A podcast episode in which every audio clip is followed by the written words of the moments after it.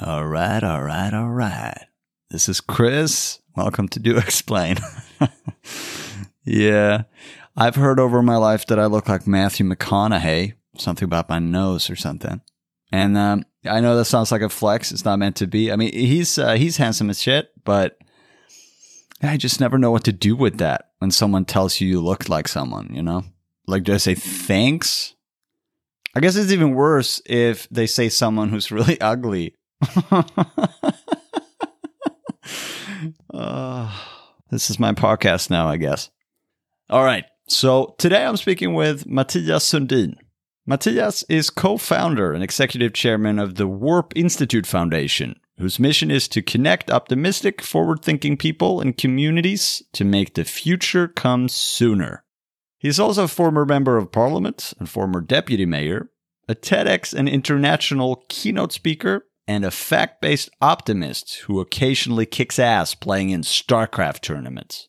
You can find him on Twitter at Mathias Sundin and I urge you to also check out warpnews.org to get your dose of fact based, optimistic news about technology, science, and human progress that'll make you proud of being a human. Yeah, so I really enjoyed talking to Mathias. He is super cool, really friendly guy, uh, very funny as well. And so I got all the L's uh, that I care about in there: the the laugh, uh, learn, and and uh, love we we shared love for progress uh, and and ideas in the podcast. Lastly, before we jump into the conversation, thanks a million to all my current Patreon supporters. You are the ones keeping this platform afloat, and I couldn't do it without you. So thank you so much. And if you listen to the show and would like to become a Patreon, you can go over to patreon.com slash do explain and sign up there. And if you're feeling really crazy, you can also go into Apple and rate and review the podcast five stars. That way it will get recommended more to other people uh, in their search algorithm there. So that's also helpful. But enough of that. Here is my conversation with the lovely Mathias Sundin.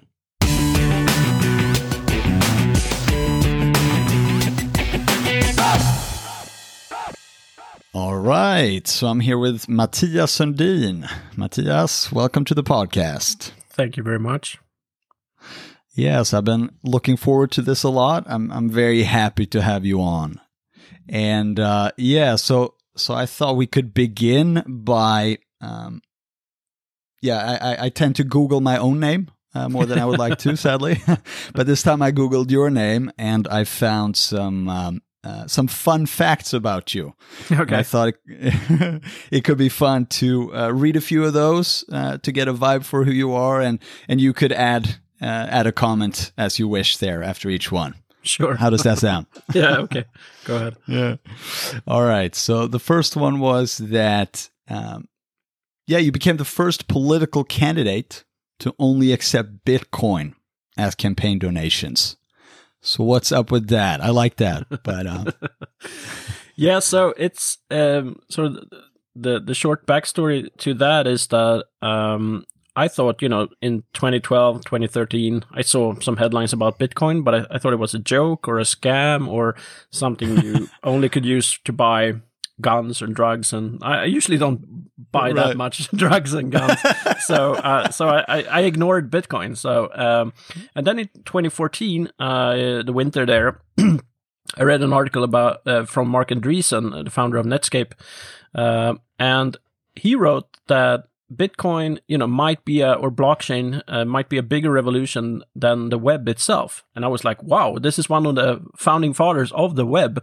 And he says this could be bigger. Mm. Wow, this is something I should understand.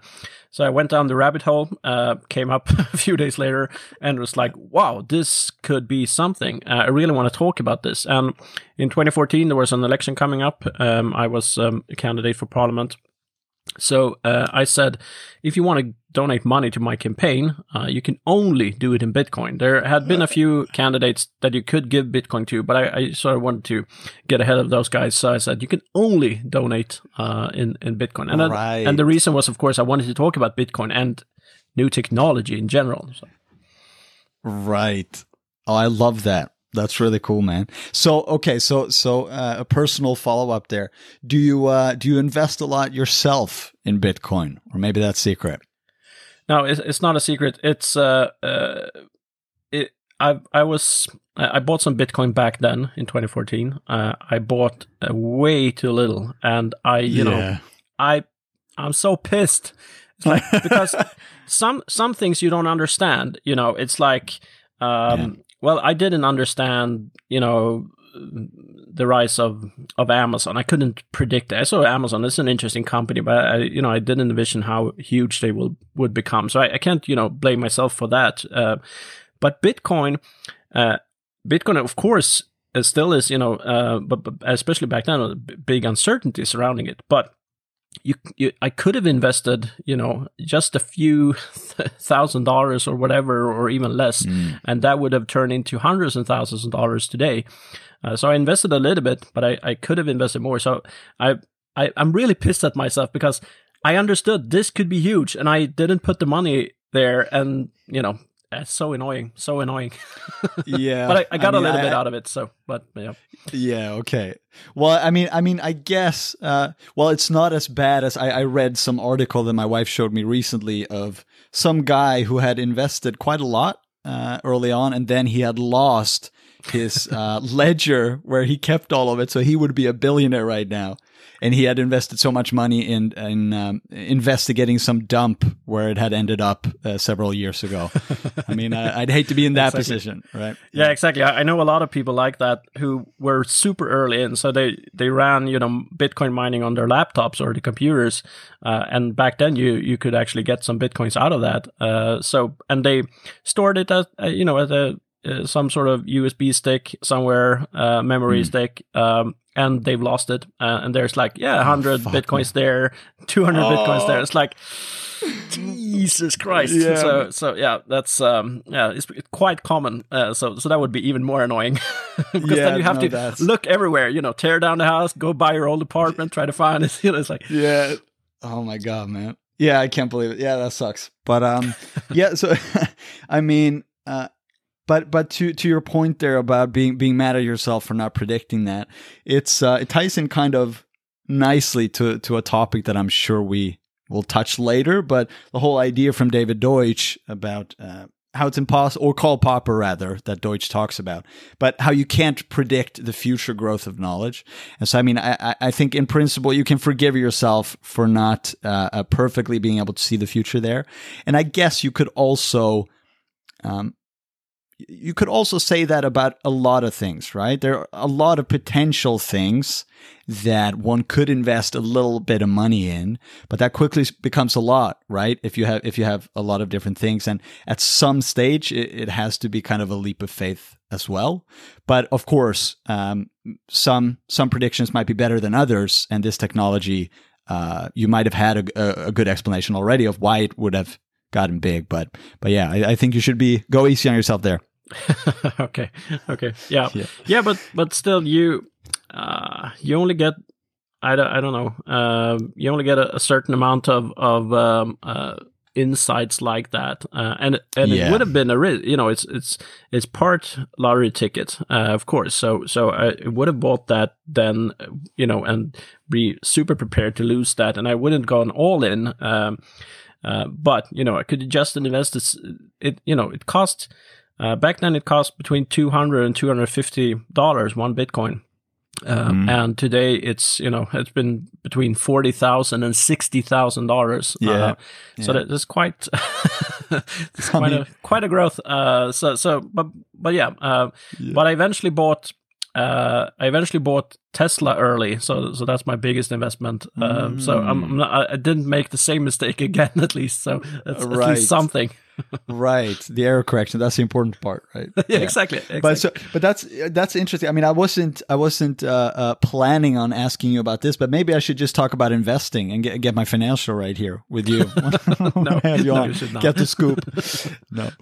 Um, but yeah, all right. So that was the first one. I have another one here, which is uh, which is my personal favorite, and uh, I, I I kind of feel like this. Um, the uh, the law that I'm going to mention here is is such a uh, embodiment of Swedish culture uh, to a large extent. And so, so the thing you did was you danced in the Swedish Parliament's chamber, protesting an old law that demanded that restaurants and nightclubs needed a special permit to allow people to dance.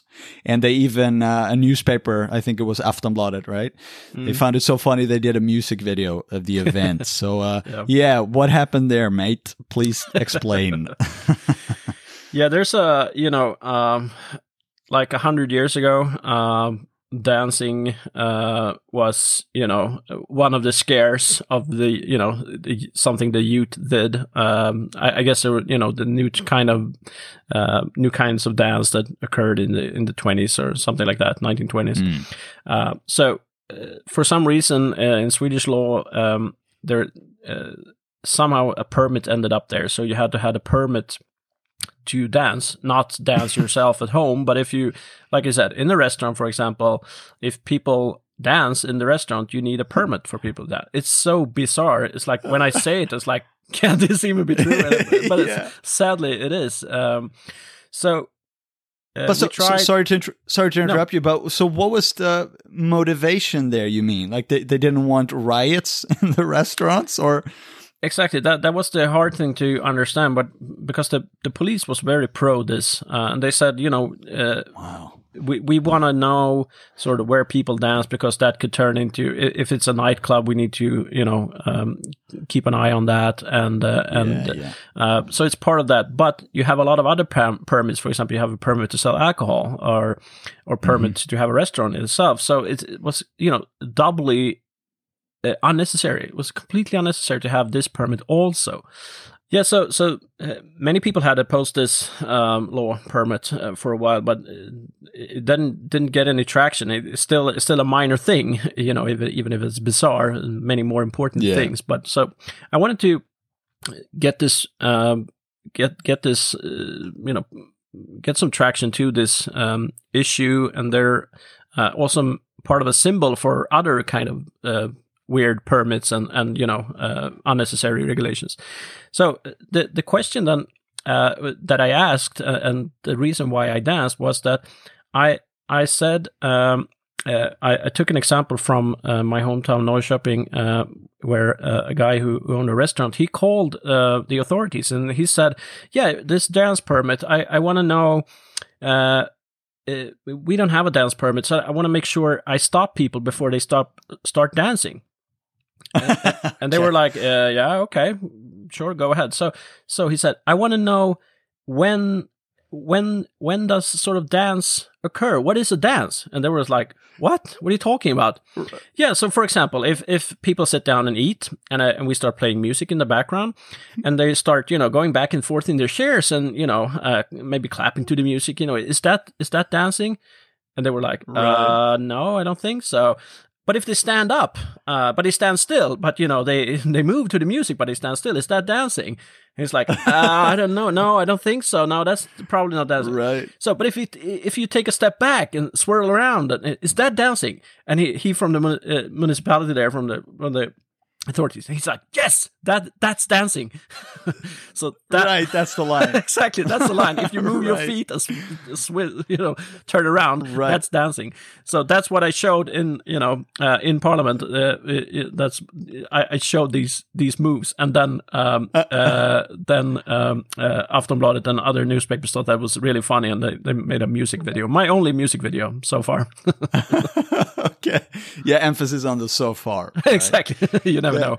no, I mean that's that's so brilliant, man. And I mean, uh, first of all, I'd like to see that that municipality worker uh, on the dance floor. Then, if that's the only way he dances, right? He just exactly, exactly. Uh, no, that's so great. Okay, uh, yeah. I got it. I'm going to link to that music video in the description yeah. for sure. Yeah. So, um, yeah. And so, uh, this last one is something I, I have to ask because of my brother because my brother he has been a grandmaster in StarCraft 2 and oh. played that semi-professionally. Mm-hmm. And so I, I, was happily surprised to read that in the late 90s, you played in the first Swedish championship for real-time strategy game StarCraft. Yep. And you won the first game using a Zergling Rush. Exactly. And here comes the best part. But you later lost because that was the only strategy you knew. All right, fair enough. And then later in 2010, you won the Swedish StarCraft Championship for Politicians together with your brother, again using a Zergling Rush, and it was still the only strategy you knew. so I, I myself am a, a, um, novice at this game, but as far as I understand it, uh, that's like the the uh, nasty, slimy alien uh, race, and they're like. Um, Zergling Rush is essentially you just try to get out these first low level uh, attack uh, minions as soon as possible, and you rush the other uh, guy's base before they can build up their defenses or something like that. Or Exactly. Yeah, that, that's precisely it. It's the it's the first thing you can build. It's very cheap to build, uh, if, and you can build it really fast. And if you optimize, you can build it super fast, and then you can just keep pumping Zerglings. So even if the guy, Right. other guy has you know a little bit of defense up, uh, you overwhelm him with with a, you know you must keep pumping Zerglings. Uh, if he survives, um, the, the rush, you're in big trouble. so yeah, yeah right, So, right. yeah. But it but it worked so- the second time for against other politicians. It didn't work in the first championship. So That's. I mean, I, I guess it all hinges on your opponents not knowing that that's the only strategy you know. exactly Right. exactly. if they've seen your previous matches and they're like, okay, he's not going to do that again. He's not that dumb. and then you come again. Yeah. exactly. Uh, that's great, man. Do have you ever played uh, StarCraft 2 at all? Uh, yeah, just a little bit uh, when it came out, and and also a little bit a few years later. But but uh, I I was you know I was so crappy, uh, so it wasn't fun. I couldn't play anyone. I could play the computer a little bit. Uh, so so you really need to put in some hours to at least get Yeah. to, to a decent level for it to be fun. Um, so and and uh, I was never, you know, I have a hard time. You have to do so many things at the same time. You At have to think yeah. long term strategies, as, uh, but you keep doing this real time stuff. Um, you have to do really fast. I'm not not very good at that. So so uh, I, Mm. you know I play I, I played a lot of computer games uh, over the years, but not that much um, StarCraft. No, I, I always found it so stressful and like the, the creepy music and it's all dark and you don't know what's going to Yeah. come out of there and you have to do it fast. And I'm not sure of the numbers, but I, I remember my brother talking about how many actions per second, or maybe it was actions per minute. I don't remember that you had to do to become, uh, uh, you know, be able to compete in the high leagues, right? And so he reached something like, and I'm just going to botch you the number, but like 150 things uh, a minute, or maybe it was a second. I don't remember, but he was doing crazy amounts of stuff. And I remember coming into the room when he was playing, and he could still talk to me when I asked him stuff, right? Yeah. No, that's cool, man. Yeah, if you watch, So, the, uh, especially the South Koreans, uh, I guess there's many now, but but South Koreans back then they were. It's just I mean, when you look at just the fingers, like how can he click the mouse that fast? And he's Yeah. he's not just Yeah. clicking it; he's doing stuff with it. It's like Yeah. uh, it's it's He's amazing. thinking. exactly, Yeah, no, exactly, and yeah, yeah, it, it's quite amazing to see. It- It's fun to watch. Um, I haven't watched games in, in a long while now, but it, it's quite fun to watch uh, StarCraft games. Um, and and yeah, Yeah. So I think what we'll do is we'll decide right here and now that uh, I'll set up a game between you and my brother, and uh, we'll we'll air it on YouTube or something. It'll be a, a great game, I'm sure. We'll set up a, a game between your brother and my brother because he's much much better at it than I am. So. okay. Okay. Fair enough. Um, all right, Mathias. So uh, I thought it would be fun to start with uh, some of your backstory here, and I mean you've already alluded to to your political history, but um, so I would love to hear a little bit more about why you got into politics in the first place, uh, what you focused on during your time in politics, and uh, perhaps most importantly, why did you change course to what you're doing today? Yeah, so the, the reason I got into politics was that I uh, realized uh, that it's a, it's a great way to have an impact on on society. So I started uh, started out on um, the municipal level, on city level in Norrköping, um, and uh, uh, first I uh, first I wanted to become a, a teacher because I wanted to have that kind of impact on on kids and you know help them get a as good a start in their lives as as possible. Um, uh, and and that was um, being a teacher was was awesome. Uh, but with politics, I realized okay, I can have a a larger impact, not as a direct impact on the individual person, but a, a greater impact on society. And and of course, if you go from city level to national level, uh, you can have an even greater um, greater impact. So.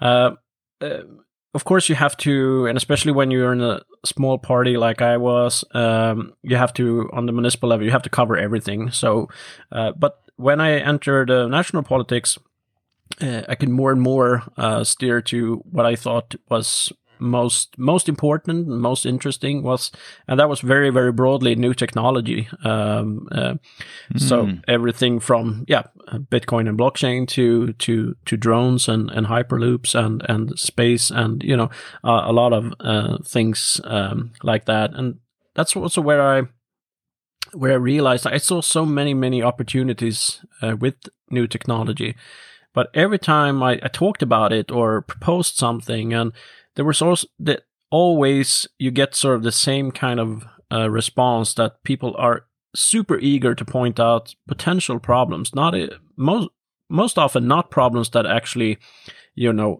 Uh, occur right away or is right in front of you, but it, it's problems that could occur in many years into the future if everything goes wrong mm. seven times mm. over.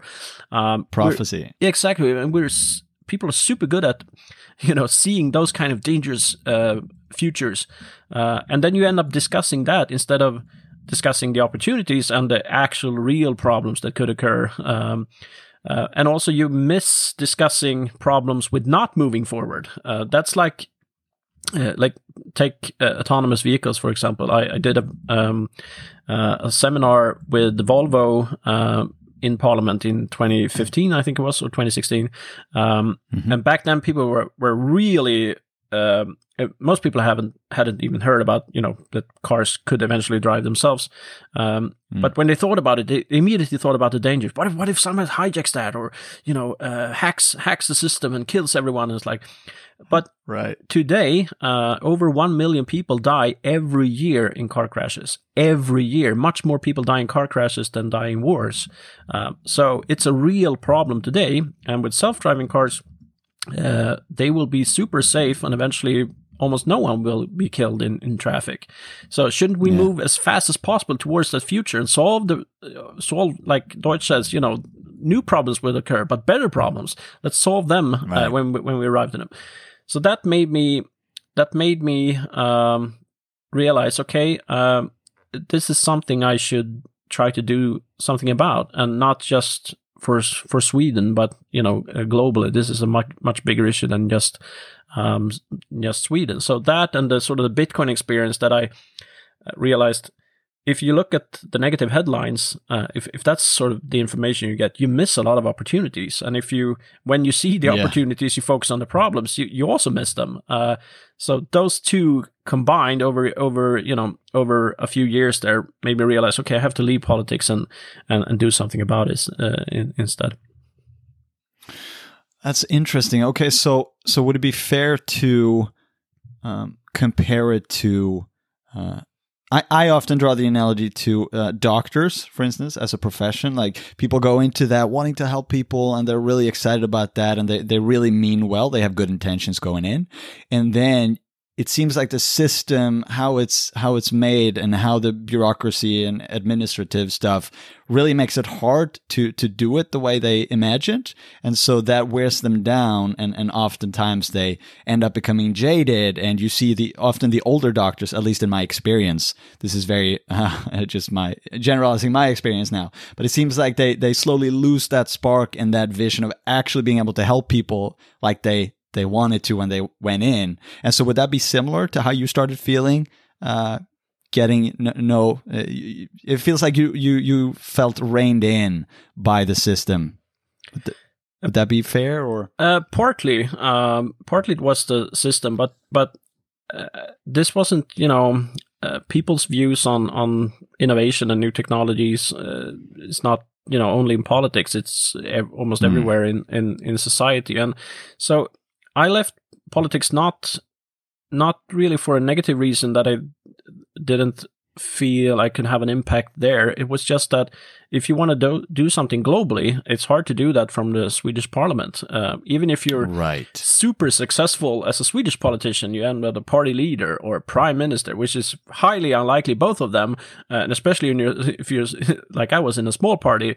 Uh, but even mm-hmm. if, even if, you know, that super small chance would occur, you end up prime minister. How, how big of an impact can you really have on, on, uh, you know, all of humanity?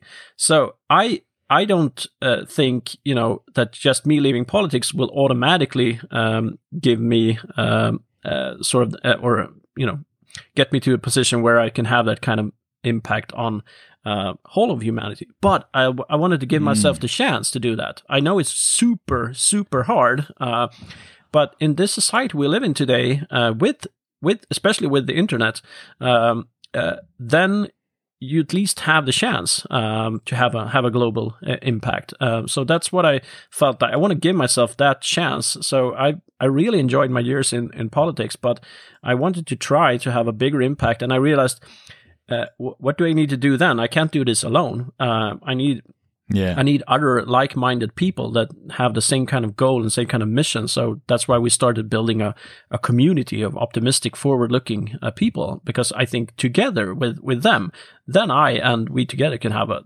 you know, a huge impact on, on society. Again, it's going to be super hard to get there, but um, I, I know, I know we can do it. Mm. No, I love that. And yeah, you touch on so many things that I want to go into here, but so I'll just um, I'll plant a flag uh, by the the uh, the Warp Institute and what you do there more uh, more practically, how it looks like. So um, I'm going to ask you about that a little later. But um, so you mentioned something there about people being uh, very quick to point out the flaws of something, right? And it's funny because on this podcast. I mean, uh, it's it's um, founded around the idea of of uh, epistemology, how knowledge knowledge works, and uh, a big part of that is the tradition of criticism, right? So in this community, in my listenership, cr- criticism is, is, a very positive word to us, right? And so uh, the way you mean it here, though, is I think, and please correct me if I'm wrong, but criticism uh, that is just there to tear something down. Like it's not like uh, they're they're offering useful critiques to help uh, minimize the errors in the theory you're putting forward so you can make it even better, right? They're not coming with, okay, that can't work because of this, but if we do this, then that might work, right? So it's not, it's, it's not uh, trying to make progress, it's it's rather just like you say it's rather prophesizing about the future and then if you get crit- critique like that too soon you you'll just drop that idea that could potentially have been a great idea if it was polished a little more in that kind of optimistic setting that I think you wanted to have uh, by by um, creating the Warp Institute. Do you resonate with that at all? Absolutely, that that's exactly right. I think you have to.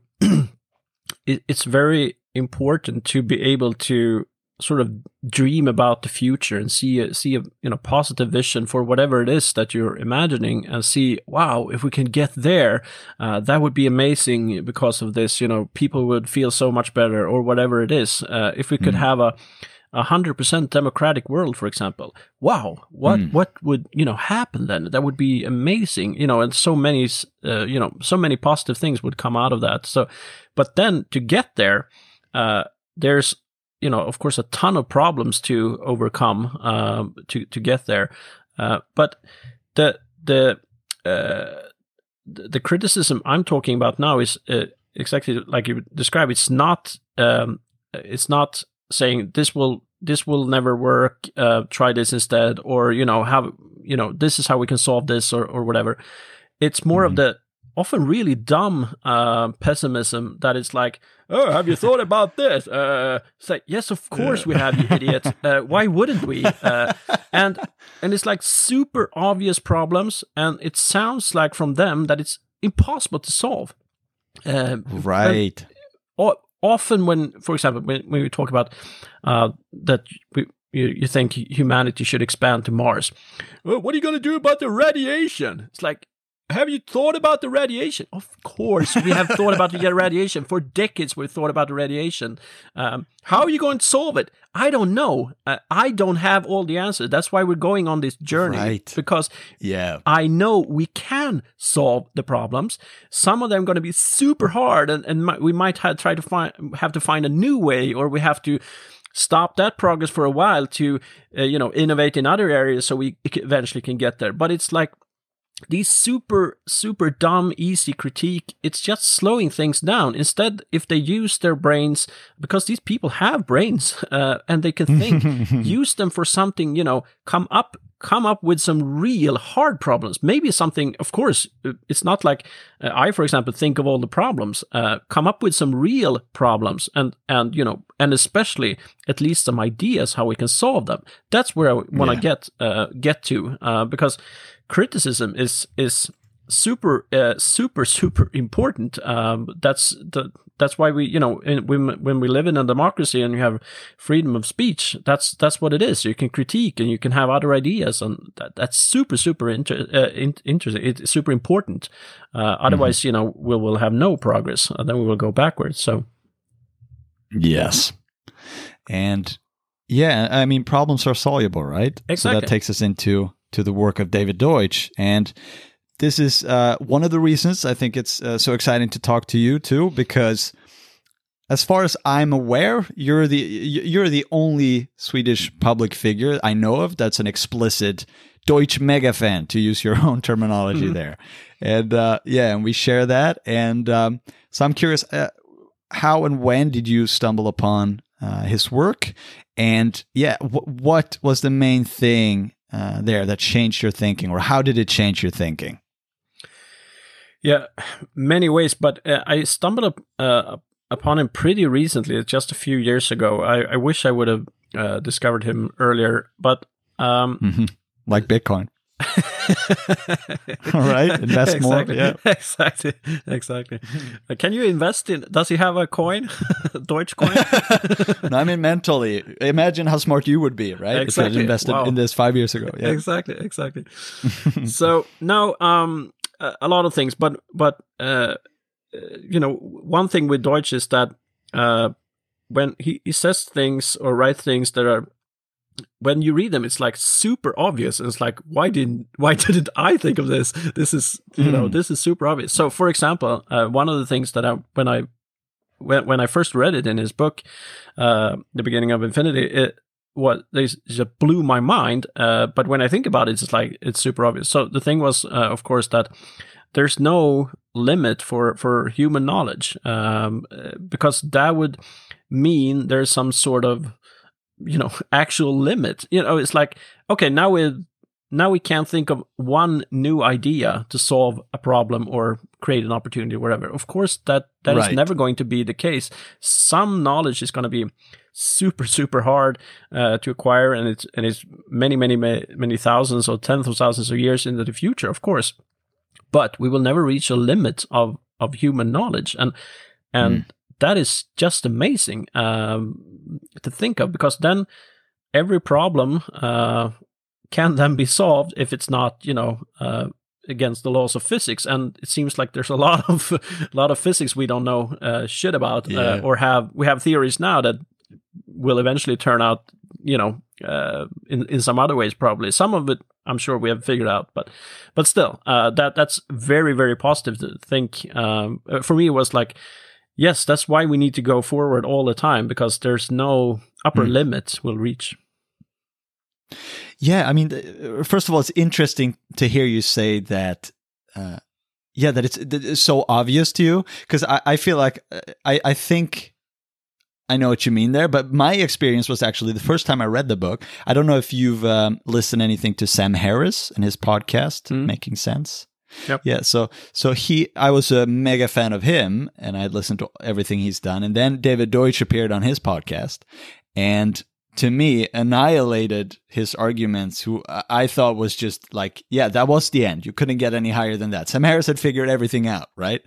And so I was very intrigued by that. But so the first time I went to David's book, I I didn't like it, and most of it just uh, went right over my head. And I've spent like the last two years uh, with this podcast trying to figure out uh, what he actually means. Because I feel like sometimes he might write one page of stuff, and there's so much in between the lines there, so much profundity there that you could write a whole PhD thesis on on just that page if you actually wrote out everything that was packed in there.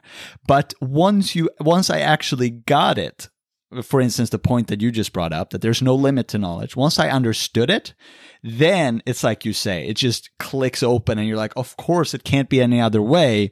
And all the arguments against it just seem so futile when you've finally grasped it, right? But um, so so I'm curious then because I completely agree with you that that insight that okay, well, actually, let me put it like this: not only the insight that knowledge itself doesn't have any bounds and is in principle uh, we, we can always keep improving it. We'll, we'll never reach the finish line as you mentioned but we can always correct errors and get get better and better as, as far as we want. But also that you like you said all people we, we all have brains even the people who sometimes seems like they don't.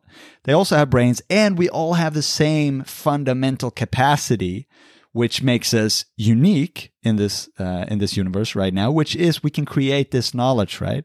We're not bound by the genetic knowledge that we're born with. Uh, we start with genetic knowledge. We have animal physiology just like all other animals. But the difference here is that we can actually we only start with our genes and then we immediately start improving about those theories that we were born with and we can improve ad infinitum, right? And that applies to everyone. So I think a lot of um, the problem is with people thinking that they like they can't think for themselves, right? It, it, part part of this is culture, I think. I don't know how you view. Um, for instance, I think there's a parallel between the law of Jante that we have and uh, like a general conformist don't want to think for myself. Uh, the state will tell me what to think, and I should think what everyone else is think and Deutsch's principle of mediocrity, which says that, yeah, there's nothing special about people, right? So, um, do you agree with that parallel? And could you explicate how you see the law of Jante and if it's uh, relevant here? Yeah, exactly. Uh, yeah, uh, I, I, would say it's it's it's it's it's probably many things that that does this to people, um, and yes, it, it's it's like you say it's it's um uh when people it, yeah first we can start with you know the individual potential for for every human being uh it's mm-hmm. i think everyone has so much more potential than they realize uh, even even people who are you know um, very successful in in what they what they do. Uh, they have even bigger potential. But most people um, are not successful in in that way, and, and, they have still a huge potential. But they think they don't for a number of of reasons. Uh, yeah. And also, but this sort of layer of pessimism or sort of that pessimism or being sort of negative or coming up with critique uh, uh, in in that sort of simple way that we just discussed that's uh, you sound in, in the culture we have that sounds like you're smart. Uh, oh, here's yes. that. Here's here's the sunny optimist, and uh, I've come up with a problem. People like, yeah, that's really smart. Mm, okay, yeah, uh, yeah, and and that's it's it's it, we need to turn that around. It has to be the opposite way. If you come up with that super simple dumb critique, it's like, shut up, man, and you know think uh, because you can. But also for humanity overall. Um, um, I think many people, many intellectuals, and many many other.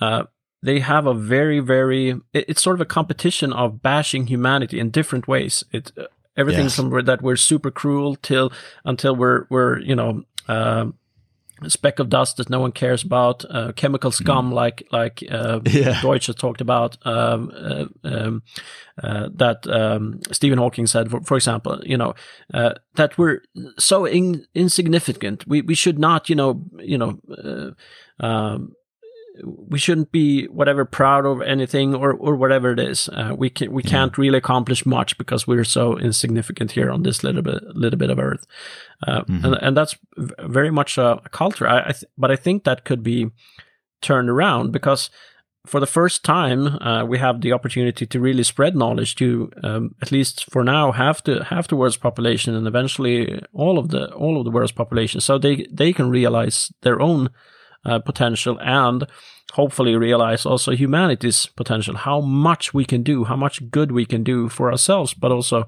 uh, for for this earth and and and uh, what else we want to do uh, out in out in space uh, later. I, th- I, feel we have so much potential, but it's really part of our culture or society that's you know we, we don't. Uh, so we I think we really have to change that.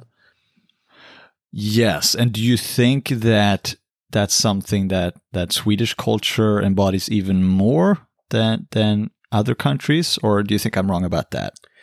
No, uh, I, I it, it, definitely feels like it. Um, so you you have an uh, you have an American wife. I've been uh, a lot in in the U.S. Um, of course, it's part of their culture also, but it feels you know quite different in in many ways. Um, yeah, uh, people are sort of more overall more sort of positive and and and and uh, when you when you you know when you talk about what you want to achieve, people are more uh, positive towards that. Um, for example, and and I I saw this is a what I would say a, a great example from from Sweden recently when uh, Peter Carlsson who uh, previously worked at Tesla and before that at Sony Ericsson, uh, he came back from he, he he came back from from from Tesla and he he had learned a lot about batteries. He saw the future of electric cars and he learned a lot about lithium ion batteries, both from Tesla and, and previously in Sony Ericsson.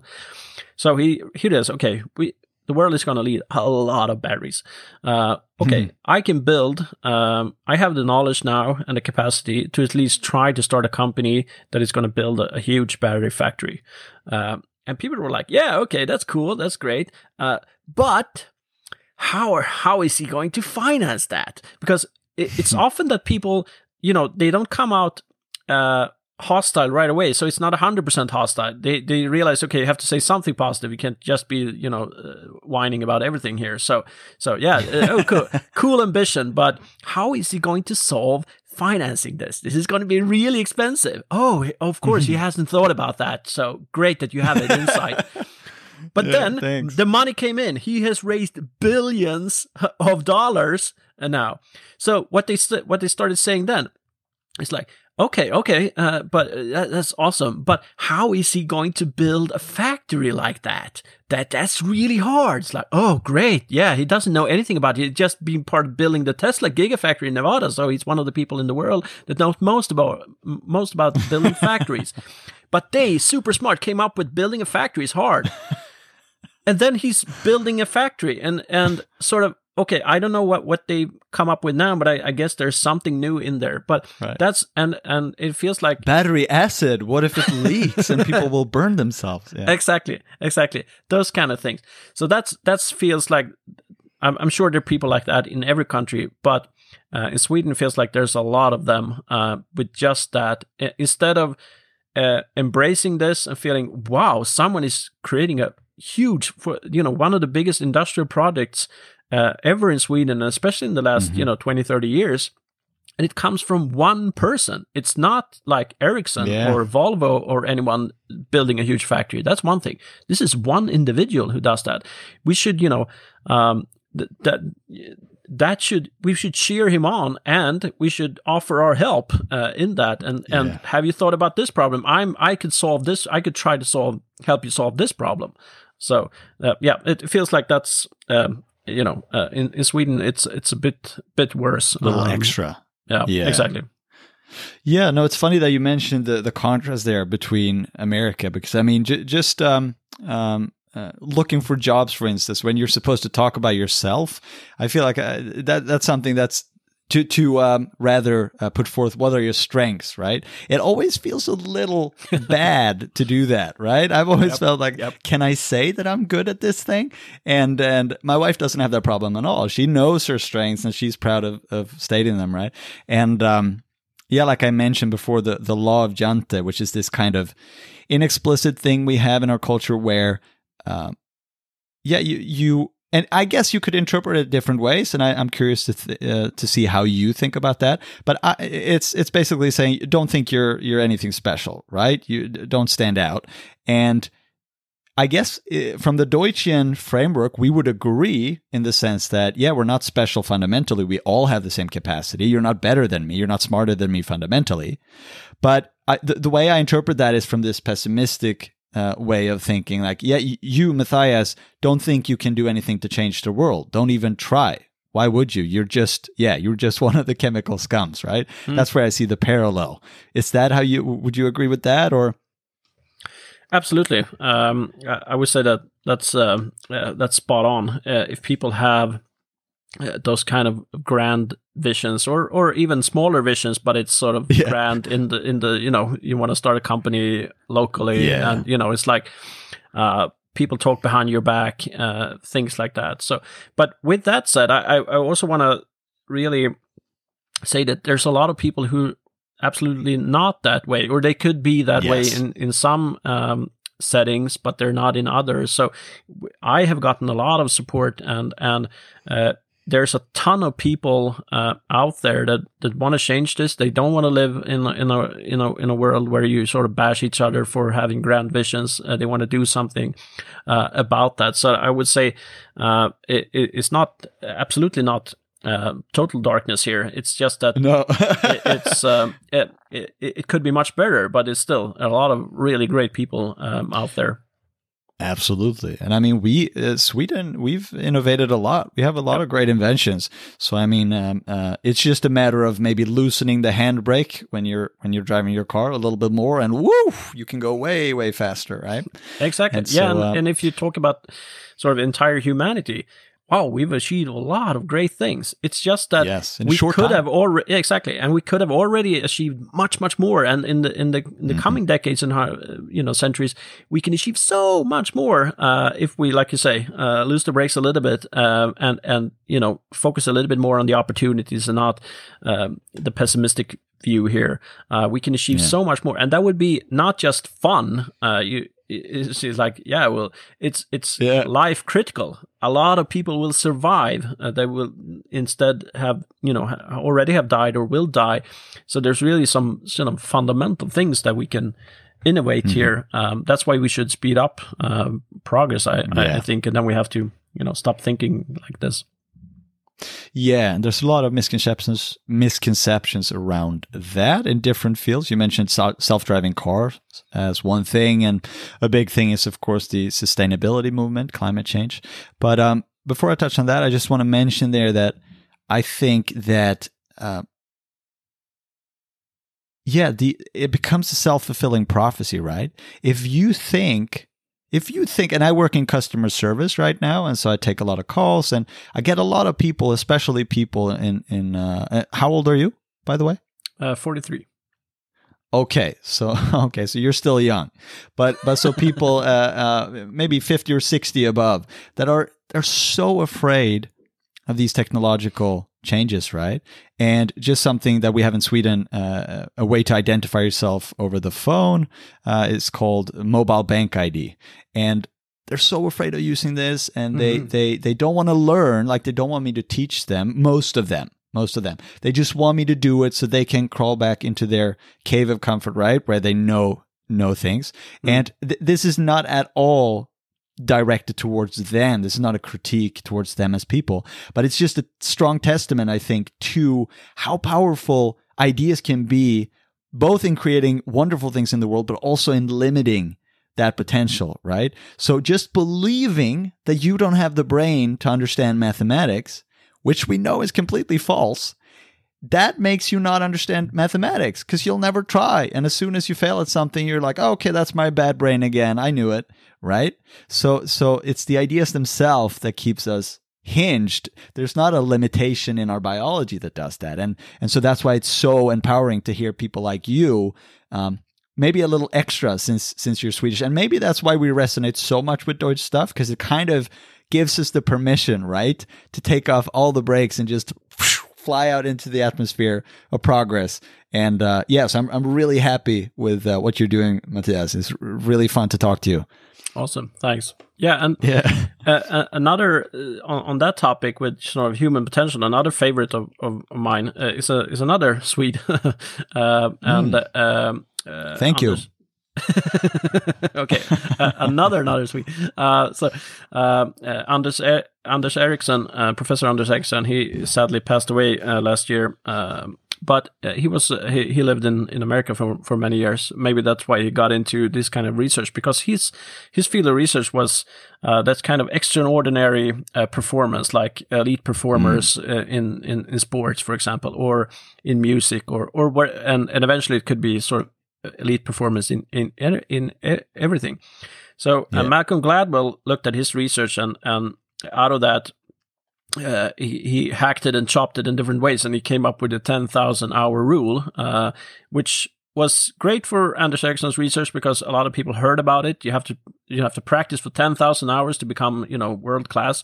Uh, it, it of course was not that simple. Uh, uh, so uh, Anders Ericsson wrote his own book Peak um, that is super interesting, and um, to not go into this uh, for for too long, but sort of what he showed in his research was that every human being has, uh, you know, could could become an expert in almost anything. Of course, if you're super short, you won't go to the NBAs, but Yeah, you can yeah. you can still become really really good at at basketball, uh, but not at the elite level. But other things, sort of more, uh, you know, using your brain only, uh, learn huge amount of you know numbers uh, after each other or that kind of uh, that you have different competitions in anyone can do that so Yeah. he one example is taxi drivers in london um, they have they have you know you, you can see um, part of their brain growing when they learn all the streets in london uh, and and it's it's just random people some of them i'm sure super smart others super dumb uh, but they all of them can learn all the streets in london uh, because they you know do it in a, in a special way so what what he Yeah. his research is so super optimistic that uh, you know everyone uh, if you uh, everyone if you put your mind to it and all the work that is required because that's uh, uh, um, an important lesson from Anders Ericsson is that it, it is super hard uh, to be, become elite in whatever it is, but everyone can do it. Um, And I and I find and that's sort of for every individual human, but it that's also says something about the potential for humanity. What if everyone thought like that? Jesus Christ, what we can achieve! That's amazing. yeah, no, that's that's really cool. I remember you telling me that, and um, yeah, so, so I think that uh, I'm gonna I'm gonna pose a question here that uh, might seem obvious to you, but from what I've heard you say in other podcasts so far, it doesn't seem to be obvious to most of the world's population, or at least most of the world's population that we've surveyed with these questions. But the question is: Is the world getting better? yes, it is. Full stop. So when yeah, I but yeah sorry yeah, please go ahead. No, so since uh, uh, when when I gave talks um, up until the um, the the pandemic um, started, um, I used to start the talks with I asked people. So if you if you uh, were to be born again, not Christian born again, but actual born born again, uh, uh, and you can choose whatever year throughout human history or through throughout Earth's history. Uh, uh, you can choose whatever year you wanted, but you cannot you cannot choose where on Earth or in you know what nation or society. You can couldn't choose gender or or if you're white or black or whatever. Um, you could not choose anything of that. Just the year. Uh, that's the only thing you can choose. What year uh, or what time would you then choose? And I asked them to think about that for five seconds and then sort of just shout it out. Uh, uh, and most people then actually shout now or the you know 2019 or whatever year we're in. Uh, so so that worked uh, up until the pandemic because in 2020 people would have shouted 2019. Right. Um, so but but still it's it it says something about uh, when people think about it uh, they realize okay this is the best year ever um, eh, and and uh, if you have a global pandemic of course that is not the best year ever but um, uh, Johan Norberg, for decade. example, he he looked at stats uh, during the pandemic and he realized, okay, so we're probably back um, sort of statistically just a few years back. So uh, 2010 would be even worse than 2020. Of course, a lot of people have died, but if you look at extreme poverty and, and, and things like that, so right. so so yes, we have made tremendous progress over at least 100,000 years, but especially in the last couple of hundred years and, and especially in the last few decades. It's just, if I, if I were um, allowed just to point out one, uh, my favorite statistics, um, uh, it, it is that since 1990, um, 137,000 people have left extreme poverty every day. Every day since mm. 1990. Imagine that. Uh, uh, the city I was in in uh, in politics in Norrköping, it, it has about 135,000 people in it.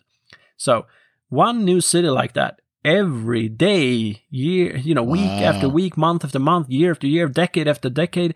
What a what an achievement for humanity! What an amazing achievement! We should be so proud of this. And most people think it's gone the opposite way, and that's sad. that's really sad. I think because oh. we should be so ah. proud of this. Yeah, I mean, no, that's a great point, and I mean,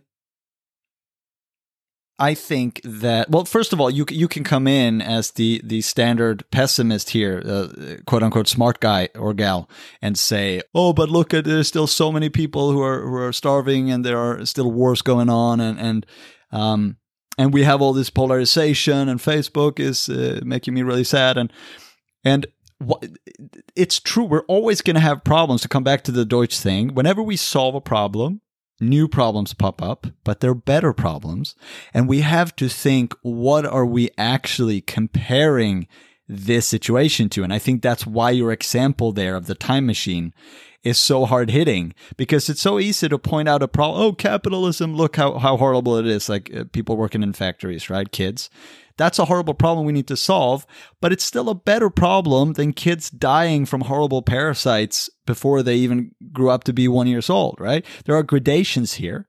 And I'm curious, uh, um, I would love to hear the statistics there because I remember you saying that it wasn't a big percentage of people who actually thought the world was getting better. So, what was the statistics there?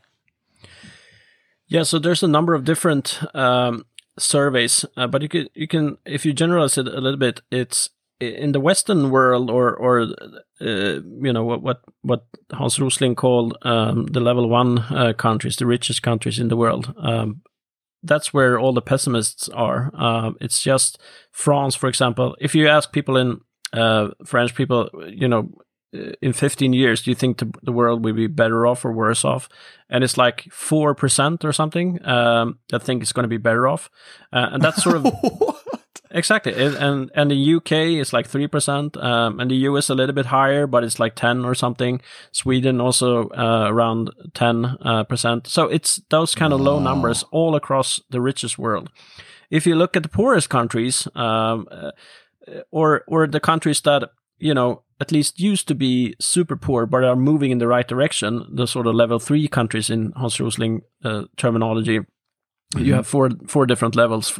Four is is the still the super poor um, countries. There's sort of one billion people, and then you have a, a big bunch of people, uh, level three and level two. Uh, so in level three countries uh, like Vietnam and, and, places like that, uh, and and Ghana and, and many places, their people are super optimistic. It's like 80, 90% thinks the world is the world is going to bet, get better. Not just their own lives. That that could be, mm. you know, hmm. logical, but the world uh, is, is, getting better.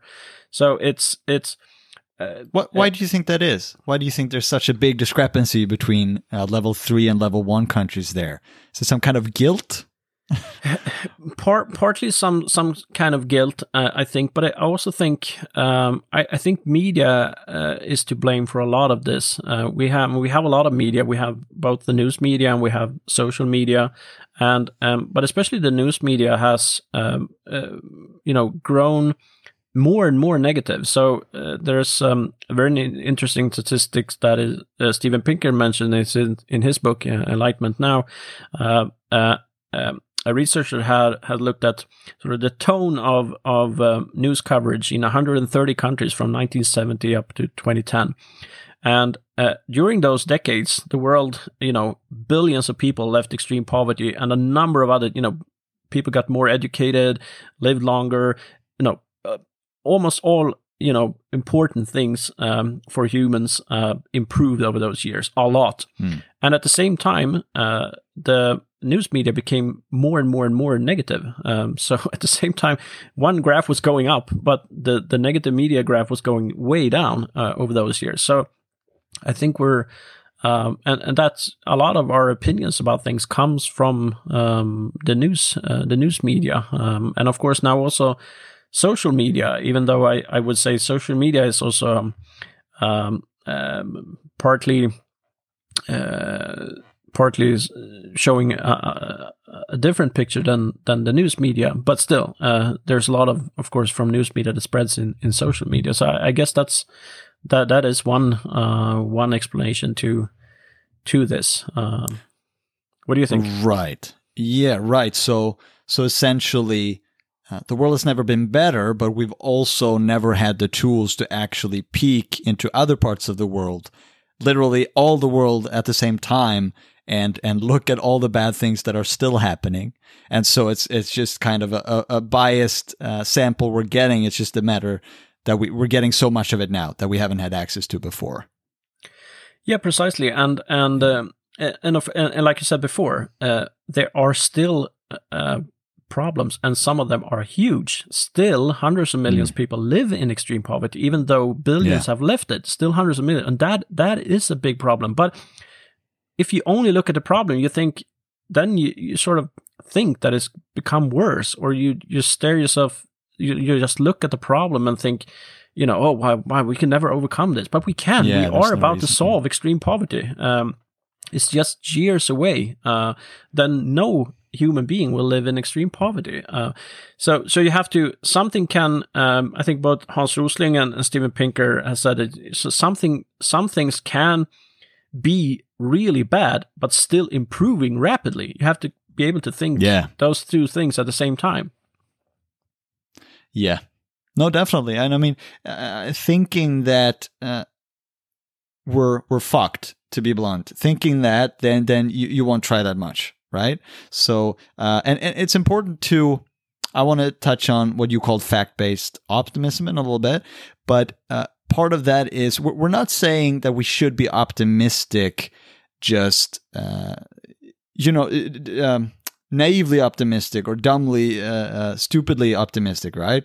And just think that everything is going to be fine, and I'll I will I'll just lay on the couch and climate change won't be a problem, right? Exactly. But we're, we're saying that there are, uh, in your terminology, there are fact based reasons, or in Deutsch's terminology, like it stems from our best explanations of how the world actually works, no matter what anyone thinks about it, that we have reason to be optimistic in the sense of we can solve these problems.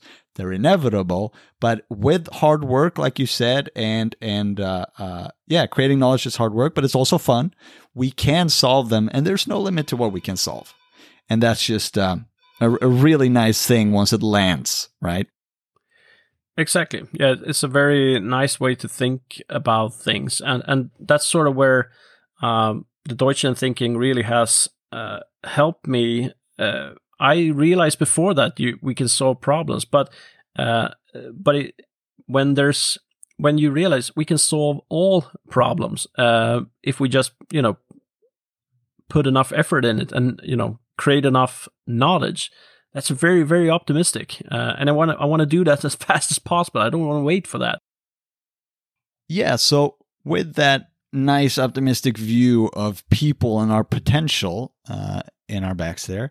I thought it could be fun to go into some common doomsday uh, mistakes or, or, different misconceptions that people have about our limitations here and and see what you think about them. So you mentioned briefly social media there before and um, I, I think I heard you on another podcast uh, where the host he was arguing something like, "Yeah, the, the social media is making us more polarized, and there there's so many echo chambers right now."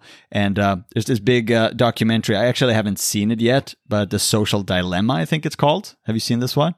Uh, no, I haven't, but I've uh, heard a lot about it. right, right, right, and and it seems to to go into this very thing of how social media is, is essentially uh, uh destroying everything, right? And I'm once again with the caveat that there are clearly issues with social media that we need to address. So neither of us dispute that. It's not a perfect thing, but uh, I I remember you saying uh, pushing back on that and saying that you didn't agree with the echo chamber point and you thought that it was actually doing uh, some good. So, so I would love to hear you explicate that a little bit. Yeah, absolutely. And it's for me, it's just um, sort of logical that if you go back, uh, let's say 100 years or, or, a little bit more than 100 years, let, us go back to 1903 uh, hmm. in December. Good when, year. exactly. Great year. Uh, and uh, when uh, uh, we, I say we, the Wright brothers flew for the first time. and that um, that piece of news, uh, uh, first of, of it, it was just um, five people who who um, saw the first flight with their own eyes. Um, mm. um, the two brothers and two people who helped them, and a, and a guy who skipped school, uh, or a kid who skipped school and walked by. That's kind of a, really. That's, That's a very good, very good argument for skipping school.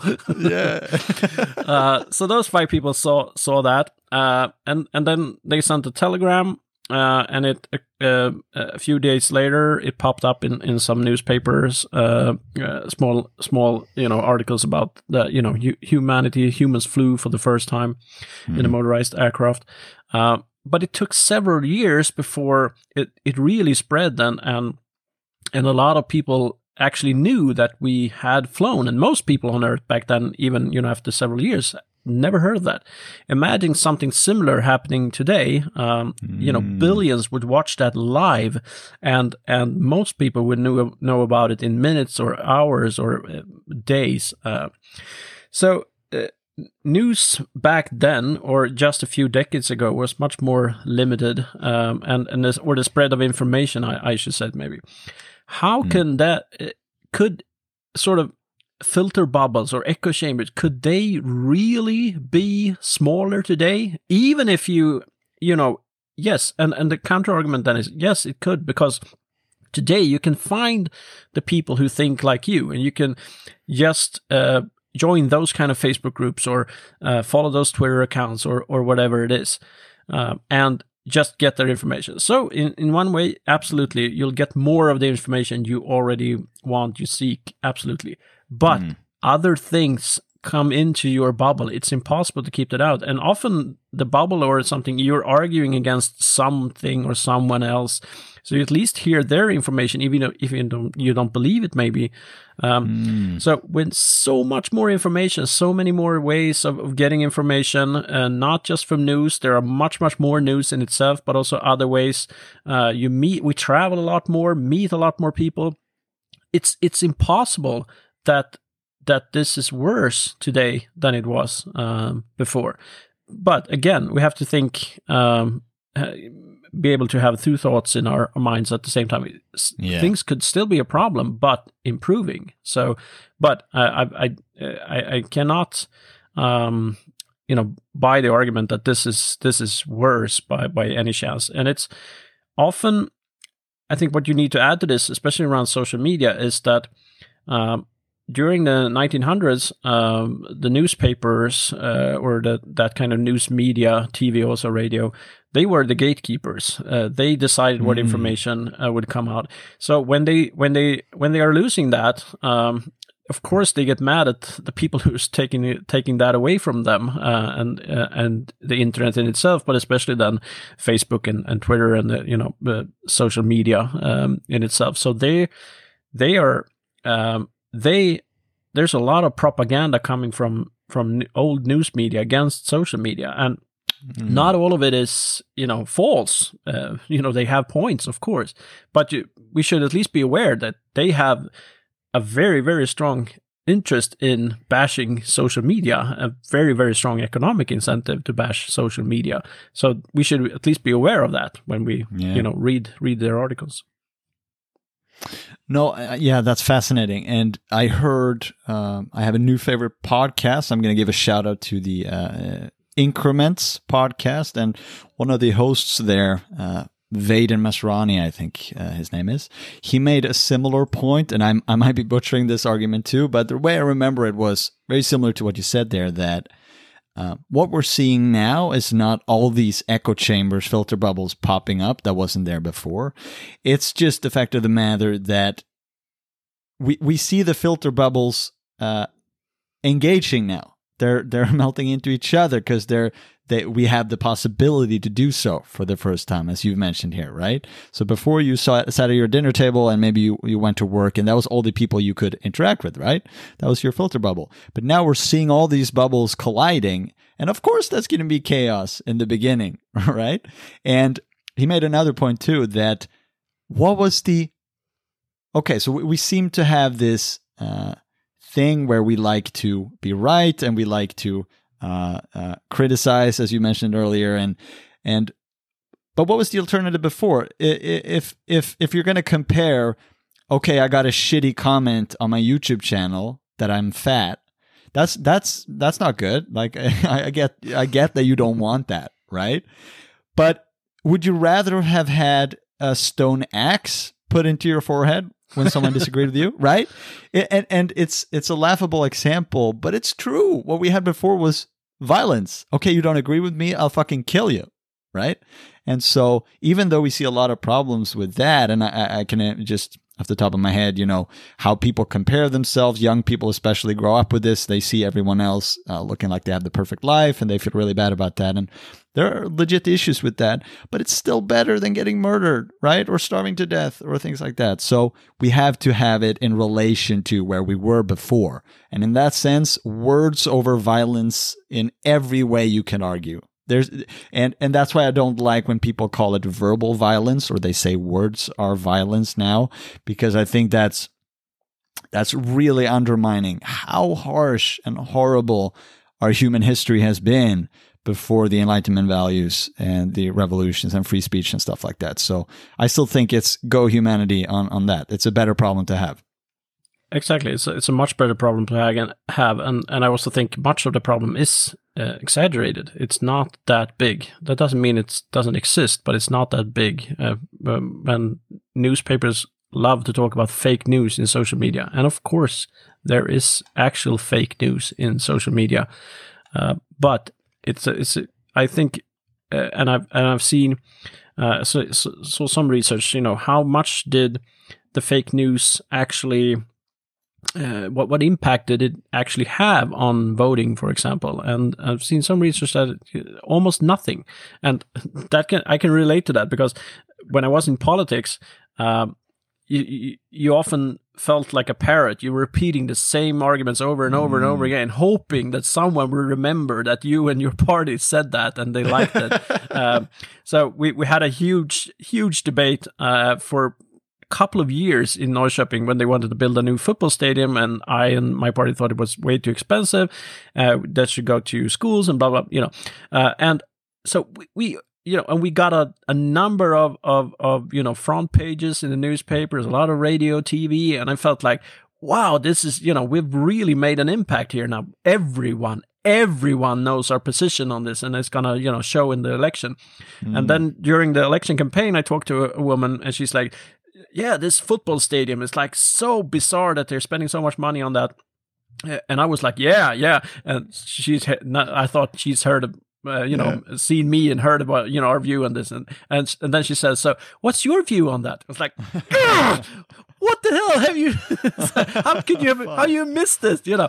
So yeah. just because someone sees something on Facebook doesn't mean they will change their whole lives or vote for Trump or Hillary or or whatever it is. Um, you know, so a lot of the problems are exaggerated or the impact of them are exaggerated.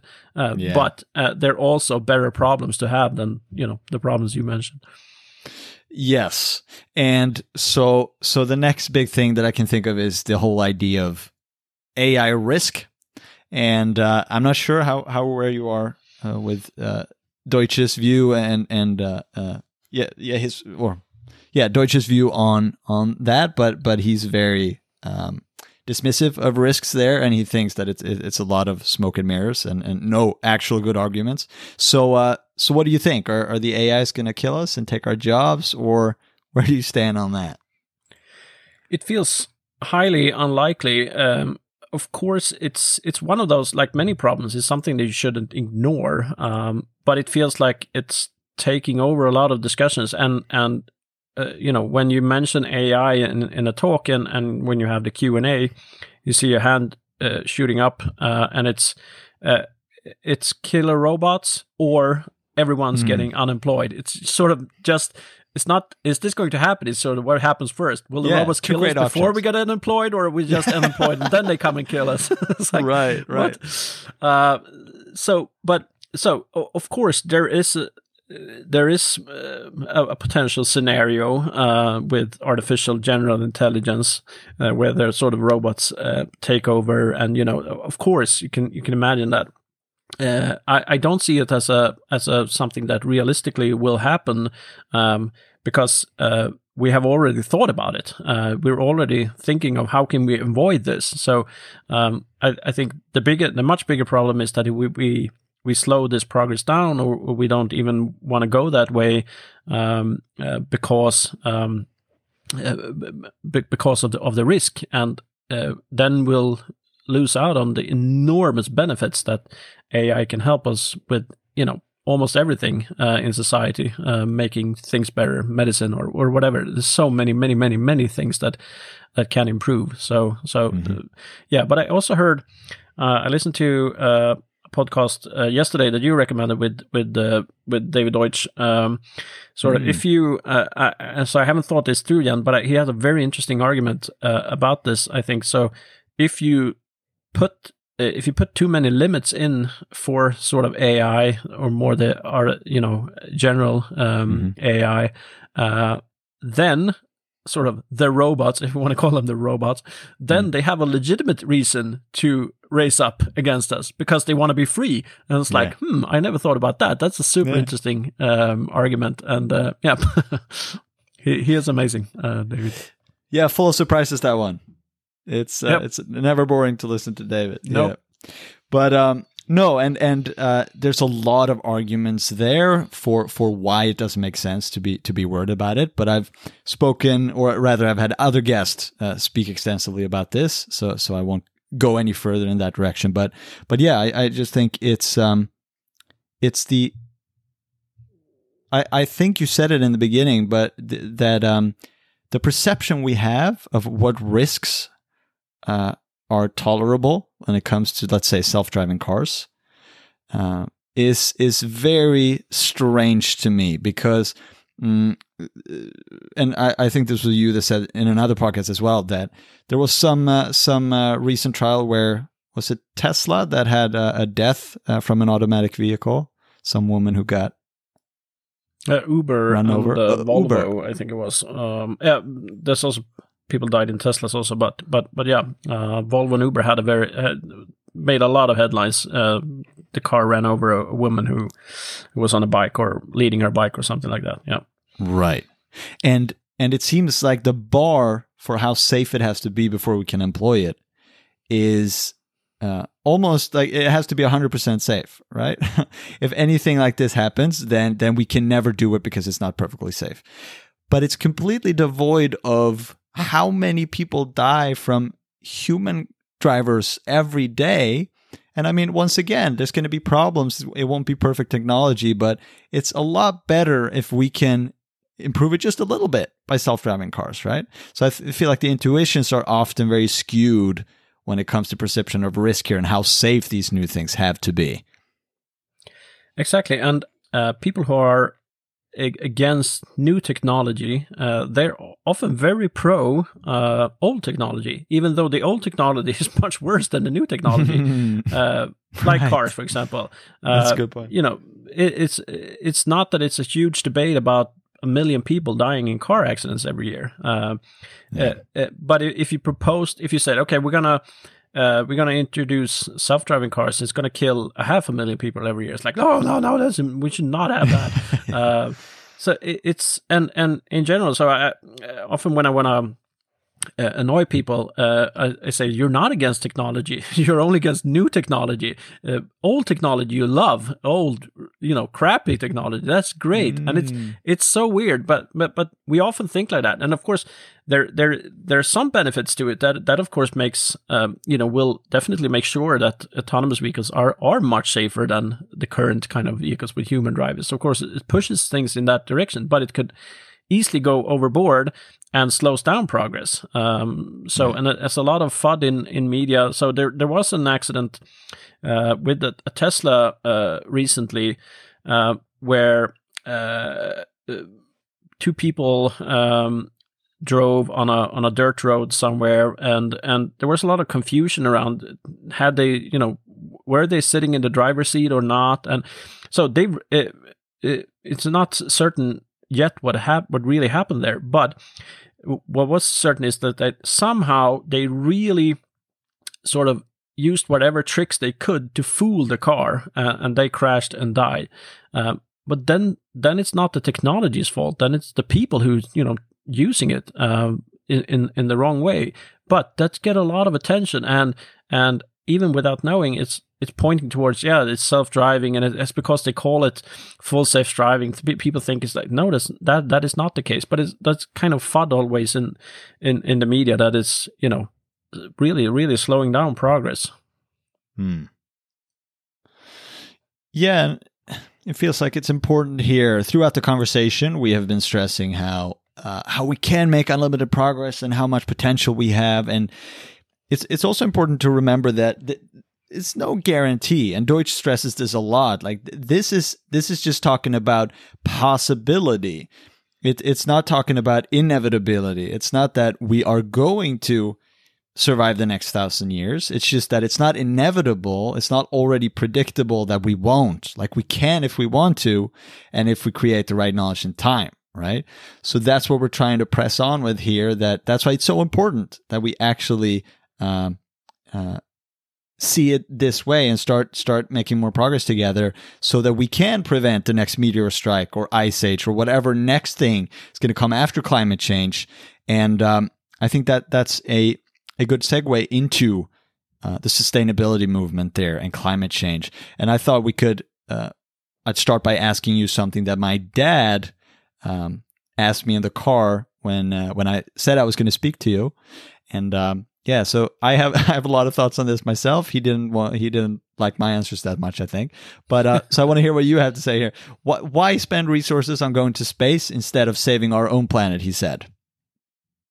What right. yeah, that? that's a yeah, that's a very common uh, argument uh, against uh, you know doing anything in, in space. But I would say it's um, it's a it's a uh, false conflict. The the conflict doesn't exist. Of course, it exactly. would if we would spend every last dollars on going to space, and you know, uh, then it, then it would be a problem for it. But that is never going to be the case. We're spending a tiny tiny amount of money on space, but uh, there are many many reasons um, uh, to go to space. Uh, but and and one is um, and one is climate change and and uh, you know um, uh, environmental issues in in general on Earth. Uh, if we didn't have satellites up there now, uh, we would know a lot less about the climate in itself. Um, so uh, just that is is is super um, helpful. Um, but also we when we explore, we learn things that we can use uh, back on Earth uh, all the time. So, for example, uh, just a few weeks ago, uh, we we flew an helicopter on Mars. I always say we when we achieve something, even I, if I, I, was involved. it's like we no, we good. did that. It's like your your football team. We won and they yeah. lost.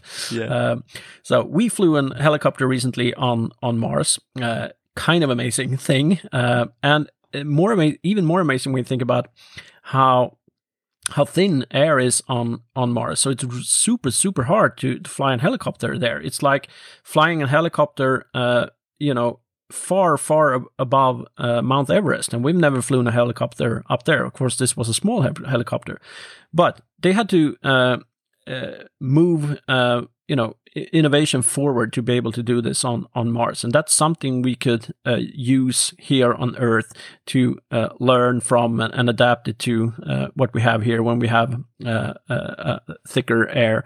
So there's many, many, many, many, many things like that. And going to Mars would would mean that we have to learn a lot about living in sort of a closed uh, system where you have to reuse all water, energy, um, mm. uh, and other resources. That could be super, super helpful um, here on Earth, uh, of course. But there's also many other ways. There are many, many, many uh, much, much, much, much, much, much more resources out in the solar system than we have here on Earth, and you know, different kind of metals, water, yeah. you know, you name it. Everything's on Earth is in space. Um, so we could go there, mine that, build stuff in space, but we can also use it on Earth if we want, if there's some rare thing that we really need here. So Jeff Bezos usually says that we could uh, we can move heavy industry into space and we can zone Earth for residential and, and commercial and you know having fun mm. down here. We can do all, yeah. the, all the dirty stuff up there uh, in space. Uh, no, that's a that's a great answer. Do you hear that, Dad? You hear that? yeah, no. So uh, I mean, okay, yeah. So it's symbiotic, right? So so the growth of knowledge is interconnected. All knowledge is connected, and we don't know where the next big breakthrough is going to be that we can use, like you said, and generalize to to a ton of other areas because knowledge has reach, right? And um, so yeah, no, that those are great arguments, and um, I also think it it ties back to the first thing we discussed with just having the attitude of be, us being limited, right? And also thinking uh, that the earth is somehow specially designed to sustain life, right? Also from the beginning of infinity. It isn't. The only reason we survive on earth is because of the knowledge we've created. And even resources aren't resources until we have created the knowledge of why it is a resource, how to use it. And that is just as unlimited as well. So I think it's just lack of vision and a misconception that the earth is somehow special and that we are unspecial and have to stay there, right? Um, exactly. Yeah. Yeah. But it's but, also uh, very much, for me, space is also very much you know the, the opportunity the inspiration uh, mm. we have mm. always explored we've always move forward if we stop doing that uh, you know life cannot just be like elon musk says waking up every monday morning and, and solving uh, uh mundane problems all, all the time you know mm. that can't just be life but if you wake up monday morning and feel like wow we're on mars and we're we're building huge space stations we're yeah. moving this humanity forward that's inspirational, not for everybody, but for many, many people. That's why space inspires so many people. That's why the moon landing inspired so many people. That's why when Elon Musk and SpaceX lands rockets, uh, thousands and millions of people are inspired. So, and that that is for me the most important part of humanity. It's not just trying to survive. Uh, yeah. We should, of course, try to survive, but uh, I, I, I want to have some fun here on Earth also. Yeah, Mars. Yeah, hell yeah. and I mean, I yeah, and and I heard you say something like, eh, "Thanks God, thank thank God it's uh, Monday." Instead of thank God it's Friday, and I thought that was exactly. brilliant. Exactly. And I think it's that's probably, sadly enough, fairly unusual to feel that way. And I myself ha- have a very fairly mundane job right now, and uh, so, uh, yeah, off the podcast, uh, how do I get a job at Warp? That's that's my most pressing question right now. Uh, but uh, no, but so um, yeah, may- maybe uh, we could go into that Warp Institute. What mm-hmm. what are you doing at Warp? What what's its mission? Yeah, so the mission is to make the future come sooner. So even though I on a philosophical level agree with with Deutsch that sort of uh, we we don't we, we don't know what will happen in the future because uh, because it hasn't happened yet. So mm-hmm. and we we will create um, that future. Um, so so but based on uh, so so it could take any direction. You know, it, it could really could. But uh, I think there's a very good chance that the future will be better than today, uh, and and and much much better than than the past. And the reason is that uh, sort of the trajectory that humanity has been on for at least uh, hundred thousand years, for the first maybe 150 200,000 years of, of humanity, um, Homo sapiens, uh, not much happened. So it was one step forward, one step back. Uh, not you know, not any real um, progress uh, at all. But then, uh, a hundred thousand years ago, suddenly we started moving forward, uh, and the reason for that, or at least what I think is the most likely theory of of that, is that uh, that uh, Professor uh, Joseph Henrich, Henrich for example, has has laid forward, is that for um, for for a time there, enough people lived close enough together. So knowledge started spreading between those groups. So if knowledge died out in one group because they died uh, in that group, mm. uh, hmm. it lived on in in another group of, of people, and and enough people had that knowledge. So for the first time in human history, knowledge started accumulating. We were starting to build this this knowledge, uh, and then we then we started to solve a lot of problems uh, with that. Of course, uh, it still it was super slow. It took thousands of years for you know any uh, major innovation, but still it was much much faster than than before. Hmm. And ever since, um, uh, not a straight line, but ever since, uh, the pace of innovation has increased because we are more humans. We have new ways of spreading that um, language in itself, uh, spoken language, but then written language, of course, a huge deal. Uh, then, Yeah. um, and and books and printing press, and and now today mass communication, um, for example. So that's why I think uh, if we don't, you know, move away from that path, then it's very likely that the future of humanity is very, very bright. Uh, it's going to be much, much better than today. But we need to keep moving in that direction. We need to me- keep moving forward with new technologies to spread ideas, um, uh, but also with with freedom, with democracy. So we have the right to think freely, to uh, to express those uh, ideas and come up with those ideas. If we do that, uh, then I think the future is very very bright, uh, and that that is what we're doing. So that's what I want, uh, and the Warp Institute wants to make the future come sooner. Yeah, I mean that's a great tagline, man. I want to use that for the for the episode name. It's very Yeah, enticing. I love it. But uh, okay, so you you touched on um, implicitly uh, the the the importance of free speech and and Western liberal values, right? But so do you want to um, uh, untangle that a little more? Why why is free speech such an important idea and cornerstone of progress? I would say democracy, and and and by democracy, I I, I mean all of that is all the human rights that are part of democracy, not just Mm. voting, but but freedom of speech, for example. Right. Um, democracy is is hum, humanity's greatest innovation so far, or invention, or what do you want to call it? Uh, because uh, it makes it possible, since it's sort of the what drives humanity forward is ideas, um, and and the more ideas we have, um, the more progress we we are making, and the reason why we're heading in in the right direction uh, is that overall it seems like good ideas win over bad ideas. Over, you know, throughout history, we had a number of really bad ideas that killed millions of people in different ways. So there's a lot of bad ideas, but uh, overall, since we're moving direction, the, the good ideas win out. So and and it's it's really down to what we talked about before, the power of of uh, of our own brains, our own thinking, and the knowledge we we learn, and from that we we come up with ideas.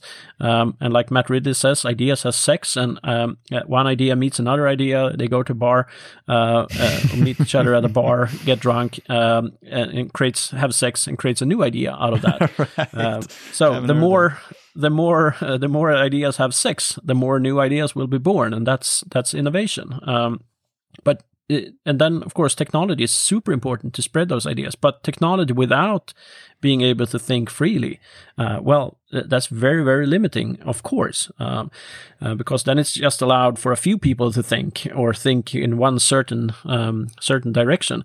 Uh, Johan um, came out recently with a with a great book, Open: The Story of Human Progress, and he, he looks at China uh, almost a thousand years ago. Uh, they were world leading back then. They they traveled the seas. They were far ahead of everyone else in in you know that time's innovation. But then they got afraid uh, of of the rest of the world, so they closed closed down. They built a huge wall uh, to Mm. stop ideas from coming in and ideas from coming out. And and you know, for several hundred years, they still lagged behind the rest of the world. And it's first the fir- first time when they started to catch up was when they started opening up. Uh, but they're never going to be. I'm I'm fairly certain that China is never going to be the top uh, innovator in the world as long as it's not a democracy, because it's still allowed only to think about certain things. So that's why democracy is so. It's not just right in the way morally right, which I think it is, Yeah. but it's it's crucial for our innovation. So, and especially when you have those kind of gatekeepers what, that you always have uh, in in society, the the experts or the companies or the organizations or whatever that have dominated or dominating. Uh, you you want people to express your ideas freely, so we can see that oh, this guy has better ideas. So I, I just recently wrote an article about um, Martin Luther. Um, Oh yeah, I read at that. 500 500 years ago, he was uh, banned, a, banned or excom- excommunicated by by the Catholic Church, uh, and that usually was the end of the story if someone you know popped up and had other ideas because everyone got their information about the church in the church from the church. Mm-hmm. that's what they didn't have any newspapers or books or whatever to read um, and they, most people couldn't read and especially not in latin.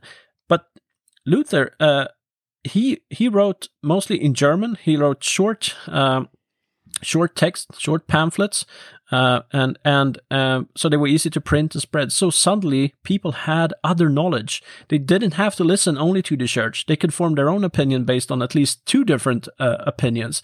So many people joined him instead, um, and and the gatekeeper of the Catholic Church couldn't stop it uh, because the power of information. That's why it's so important to have um, both technology and freedom of expression. Yeah, I mean it it's uh, kind of misunderstanding uh, or, or just plain ignorance when it comes to how knowledge grows in the universe, right? So once you grasp human fallibility, fallibilism, the fact that we can always be wrong and we should always expect to have errors in our theories, we can never reach any absolute truth. We can only uh, correct errors and create theories that has less errors. But but there's still going to be misconceptions. It's just moving from better misconce- uh, from misconceptions to better misconceptions right?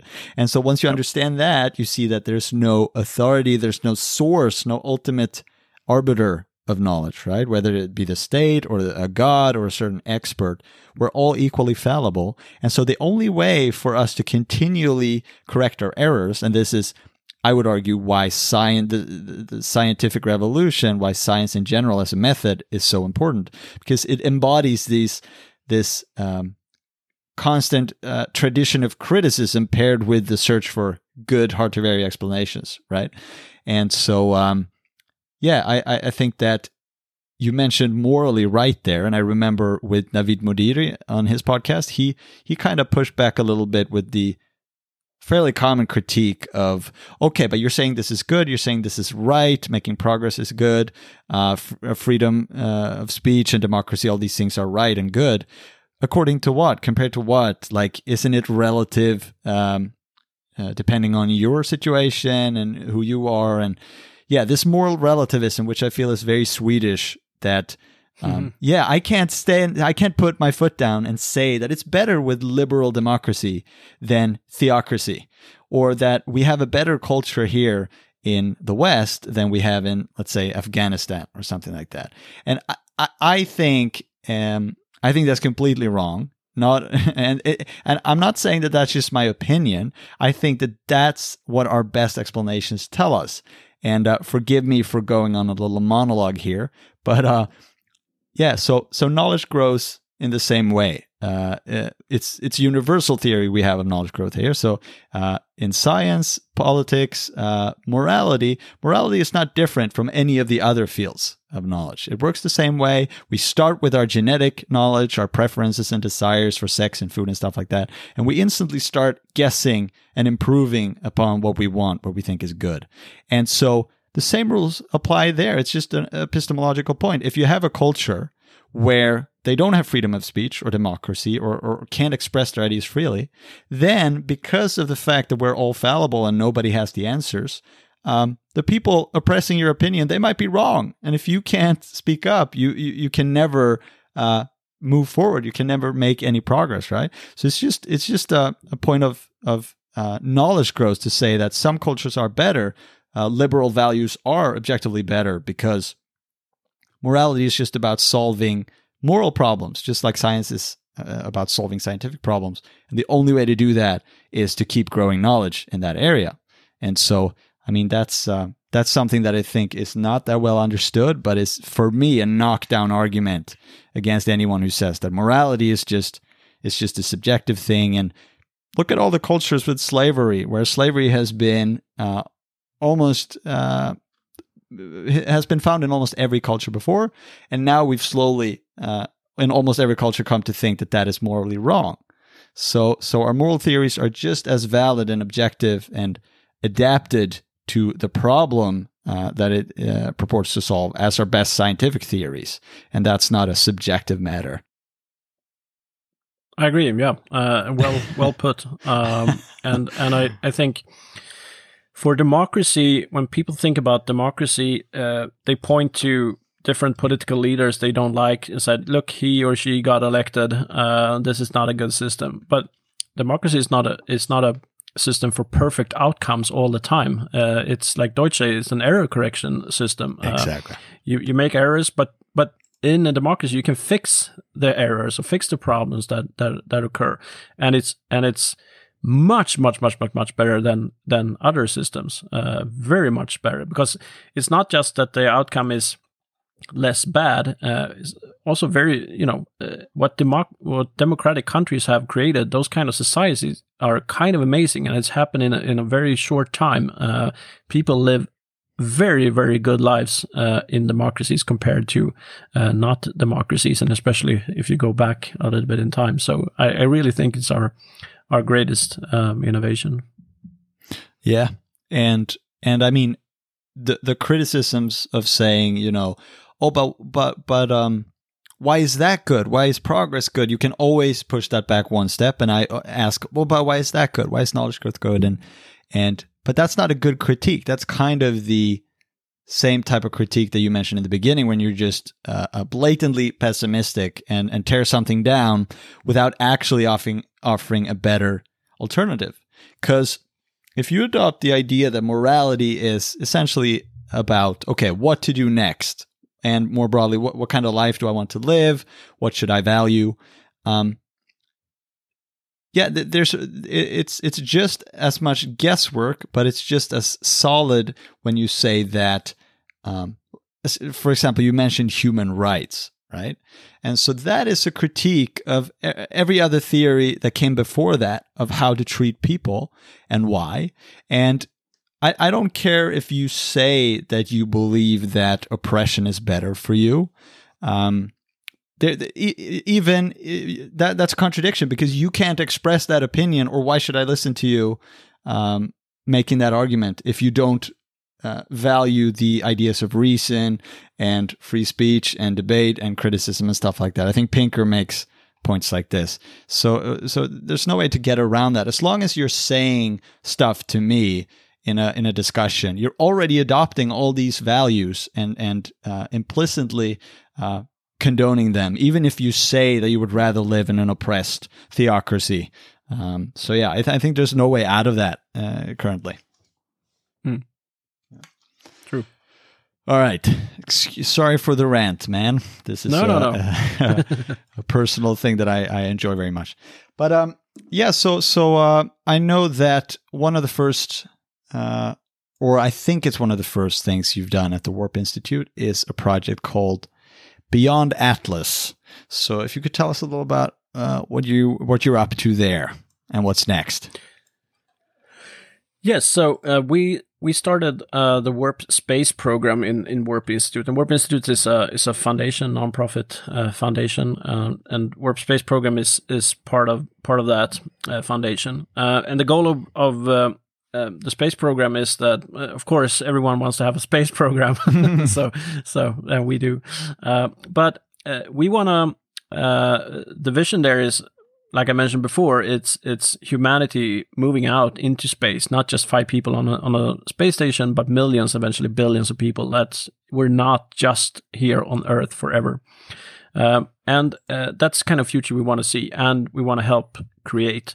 So then, what Warp Space Program does is to find and then help fund private space mission. And the first one is Beyond Atlas, and and Beyond Atlas is a uh, initiative from a from a from a Swede, uh, a businessman, um, successful businessman that uh, felt like uh, you know his space interest. Finally, he could do something with that. You don't have to be a superpower or a billionaire to do anything in space. Um, still expensive, but much much cheaper than uh, or less expensive than than before. So he came up with the idea of of building a spacecraft and sending that to an asteroid, and that would be the world's first private mission to an asteroid. Mm. So we're helping him um, crowdfunding uh, crowdfunding this, um, uh, but that that's really hard, uh, and especially we started out with zero resources, so it's really a long uh, term t- thing to build this um, up this community uh, and we're going to have a, a, a, space summit now, Warp Space Summit in in September, both live in Sweden in Linköping, uh, but also digitally. Um, so sort of kick this uh, really really off. Um, so, but that's also space for me.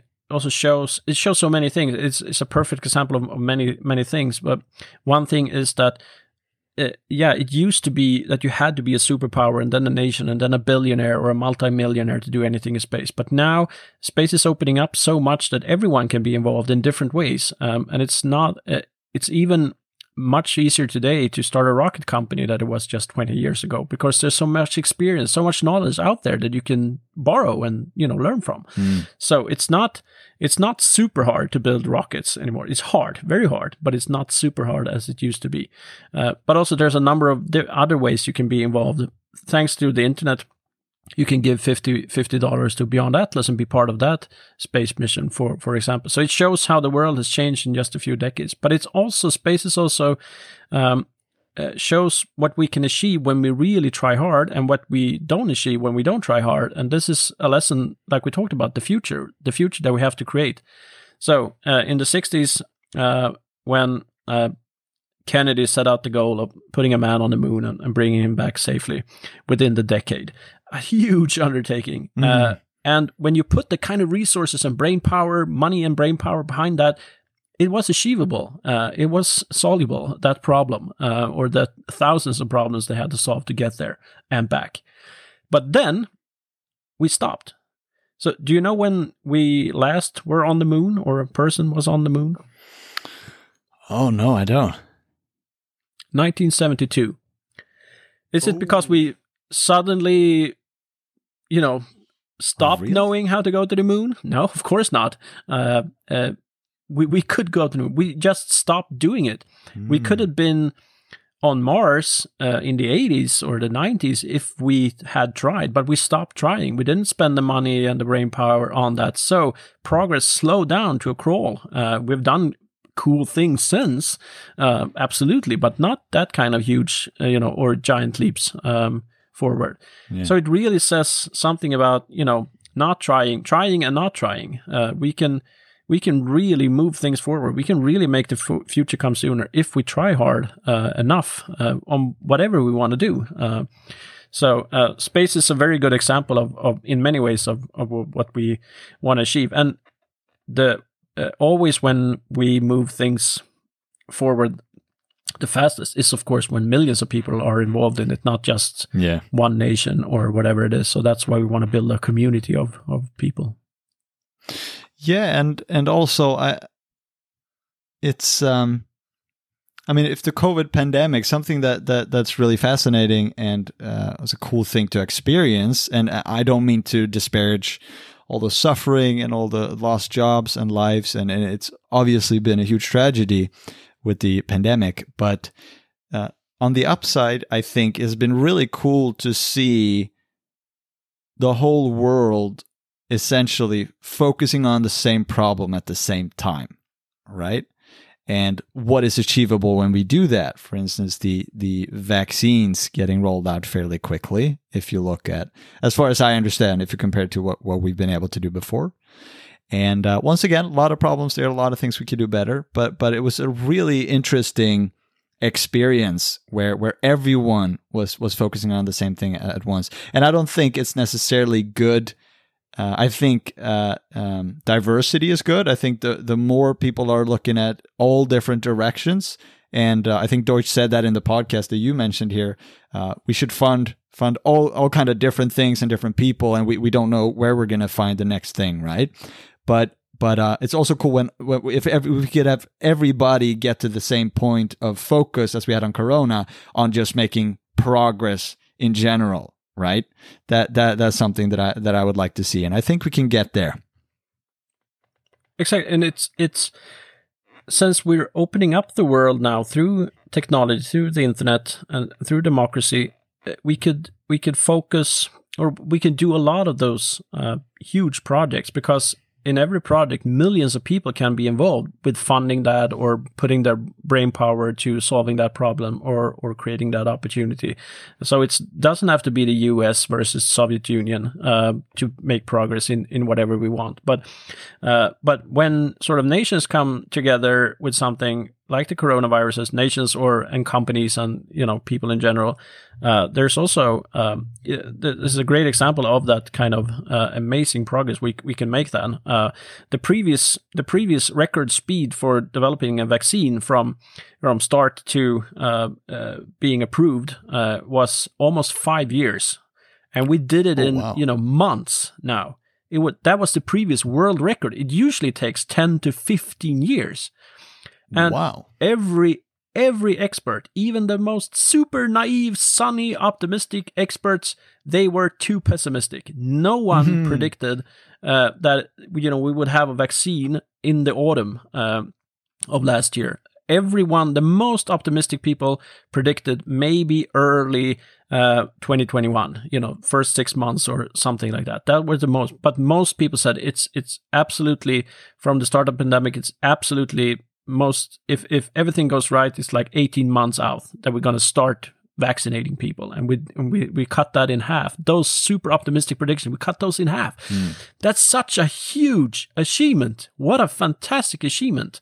Um, so we, we we wrote a short uh, book about this. We call the Corona Vaccine Revolution, just because no one else has told this story, and it's it's one of those. Uh, I think when we look back, we'll see this is a one of one of humanity's greatest moments uh, when we you know come together. And so again, we show if we put, in this case, almost unlimited money behind something, we can't always do that, and unlimited brain power, uh, we can achieve amazing things. And I, I wrote a, a piece at the start of the pandemic, uh, inspired by Peter Diamandis, and I said, this is, uh, the headline was "This is humanity's last pandemic in a good way." right, right, right. And, yeah. Uh, yeah, uh, right.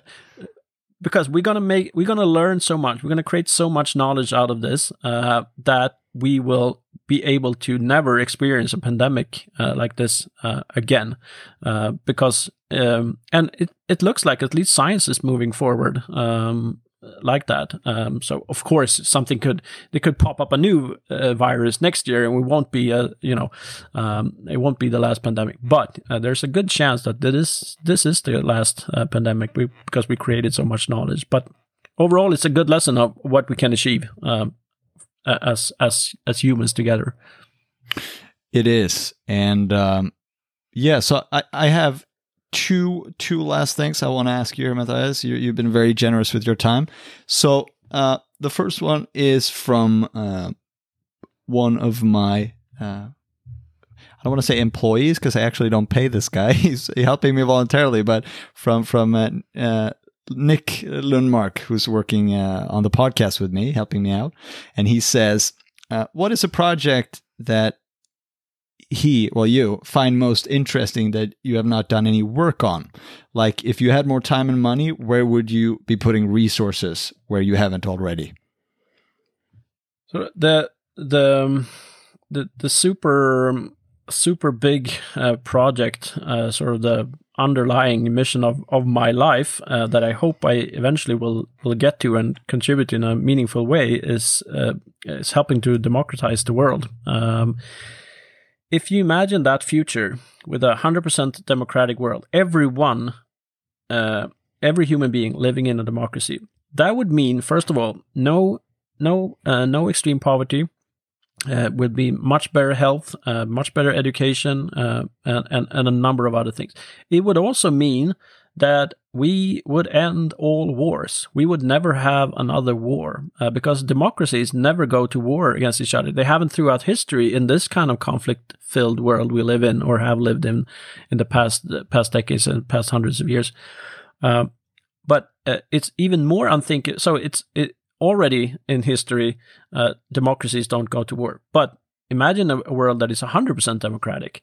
uh, it would be totally unimaginable to roll out the tanks and start attacking, rolling over the bridge into Denmark. It's like, yeah, uh, fuck Yeah, you fuck guys, we're gonna take over Copenhagen here and, and steal all your uh, pulse or whatever it is. It's like it's it's totally yeah, it's laughable. It is laughable, and in a world like that, it would be totally laughable, and that would set out that would set every human being free, their brain power, their ideas, and everything. That would that would it's like we said, it's morally right, uh, but it's also it would be so amazing for for uh, uh, for humanity and the progress we we can make. Um, and my involvement in that, of course, I've been part of um, the politics. Uh, that's a very important part of, of democracy, of course.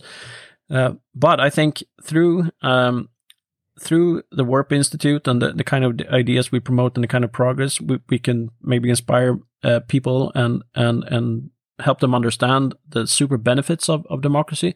But there's also a lot you can do through technology. Um, I um, I love um, uh, I I love to study all different kind of democracy movements. Uh, those kind of amazingly brave people who stand up against dictatorships, and it actually shows. Uh, actually, um, uh, you you think to over overturn a, a dictator, you need violence, you need weapons, and you have to kill him or uh, you know uh, stop his military or, or somehow with weapons.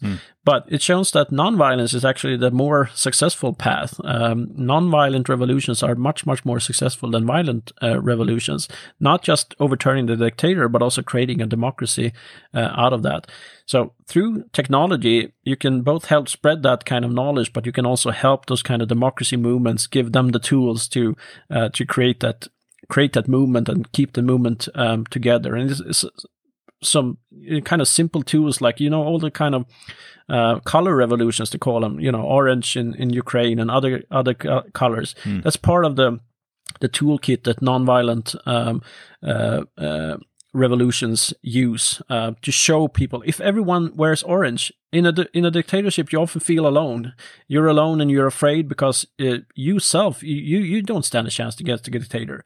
But if suddenly 5 million people wear something orange you realize i'm not alone. And we are many many more than even the military here. And the military sees okay that's my mother out there. Uh, i don't want to shoot her. Right. Uh, and that's my brother and that's my neighbor and it's like and they're everywhere. And you know so but through technology we can move this uh, even forward. So that that's a project i you know um, I really hope to build into. I, I can't do much um, today, but hopefully, if, if Warp uh, is successful and becomes into a, a large global community, um, we will have both the money and the and the, the sort of the resources to uh, make an impact there. I hope. Yeah, and I mean, good for you, Mathias, to come on this podcast then, because it's going to go viral, you know, and Yeah. and all of my all of my millions of listeners will, yeah, help you out on that. But uh, Also, but so uh, okay, just to clarify what you said there. So when you say democracy, you mean you mean not not just uh, voting, but you're also including things like human rights, freedom of speech that we spoke about, right? exactly. So, Yeah, so the whole uh, institution, really liberal liberal democracy. Yes. Uh, but when when you say liberal democracy, people think it's uh, ideology. Uh, so, oh, so you want liberalism in sort of the way uh, the way you interpret it from a political perspective, and it's like no, that's not really it. It's not the political ideology. It's the it's the values and and the um, um, yeah uh, the human rights really. Um, yeah, voting is part of that, but people think mostly of voting when they think of democracy, and that, Yeah. of course, a key key thing. But I also think we need to uh, develop um, democracy uh, from what we have today. It's a it's a good working system today, but it can be much better. And again, if we decentralize power and we can do that, I think democracy will work uh, even better for the people who already live in democracy. Yeah, and that ties us neatly into the beginning there with with Bitcoin and the decentralization of of uh, the financial systems, right? And I work at a bank, so so we're not very uh, publicly uh, for Bitcoin and, and cryptocurrencies in general, but but uh, on my podcast I can say whatever the fuck I want. So um, It's also yeah, but so so uh, let's end on you. You mentioned that uh, your favorite fact, uh, positive fact, was the uh, people that had left extreme poverty. Do you have any more uh, nice things to to come with there to to have a nice positive ending here? What are the coolest things we've achieved lately? you know the uh, the, um, the the very very uh, short story of just what is it? Six words. For sale, baby shoes never worn. Uh, and it's, you know I, I tear up, and now I have a I have a son of my own, um, just a month old, so it gets to you. So for sale, baby shoes never worn. That was the case just 200 years ago for half the kids who were Oh, born. Right. Uh, they didn't have shoes, but uh, you know uh, they died uh, before the age of five. Mm, Half of all children died before the age of five. That's insane. Uh, now it's it's um, uh, around, I think it's around three or four percent. So still uh, a lot. It, it's even less in, in in in the richest part of the world, uh, higher in other parts of the world. But overall, that that progress, it's just amazing. Imagine how many kids grow up now uh, that instead would have died. Imagine all the the the the hurt for them, Mm. uh, the sorrow for their for their parents and and others, uh, uh, and, and just imagine just growing up in a family and you have maybe 10 brothers and sisters and half of them die. Uh, you know imagine imagine living in a world like that. Imagine the hardship. Uh, and we've in just you know 200 years we've gone from half kids dying to very very few dying. And we can still make a lot of progress uh, and even less children will die. Hmm. but it's it's just amazing. So when people you know um, say that you know look how bad humanity is or whatever think about that. Think about that. Uh, it's it's it's a wonderful thing. And it's been if we've you know been here for two or three hundred thousand years we've achieved this in the last 200 years Yeah. wow imagine what we can do in the coming 200 years Yeah. No, that's that's uh, I I'd never heard uh, that uh, six word story, but it really encapsulates encapsulates it well. And um, yeah, like you said, we're just in the beginning, beginning of infinity. Thanks, David. And uh, yeah, this was uh, such a blast. I, I had a really great time talking to you. And um, yeah, where where can people find out more about you, more about Warp Institute? Yeah, likewise, Chris. Um, awesome, uh, awesome uh, talking to you. Uh, so yeah, um, our our biggest project now is Warp News uh, with fact based, optimistic news. Um, so uh, if you want both want to check out uh, the stories we write, go to warpnews.se if you're from Sweden or org if you want to read uh, them in English. Uh, and there you can also, if you if you like what you do, you can also uh, become a, you can sign up there to become a, um, a supporter. We'll send you some awesome content, but uh, also uh, you'll you'll support uh, what we do. So so, um, but it, we would love to uh, see you there, and, and you can find me on. Uh, on Twitter, for example, uh, Mathias Sundin um, is my is my handle um, there, or just send me an email uh, if you want to get in touch. Right, and I'll put all that information, all those links in the show notes as well. So, um, yeah, man, let's uh, let's uh, get out there and improve the world, shall we? Yeah, let's make the future come sooner. Yeah. Have a great day. man.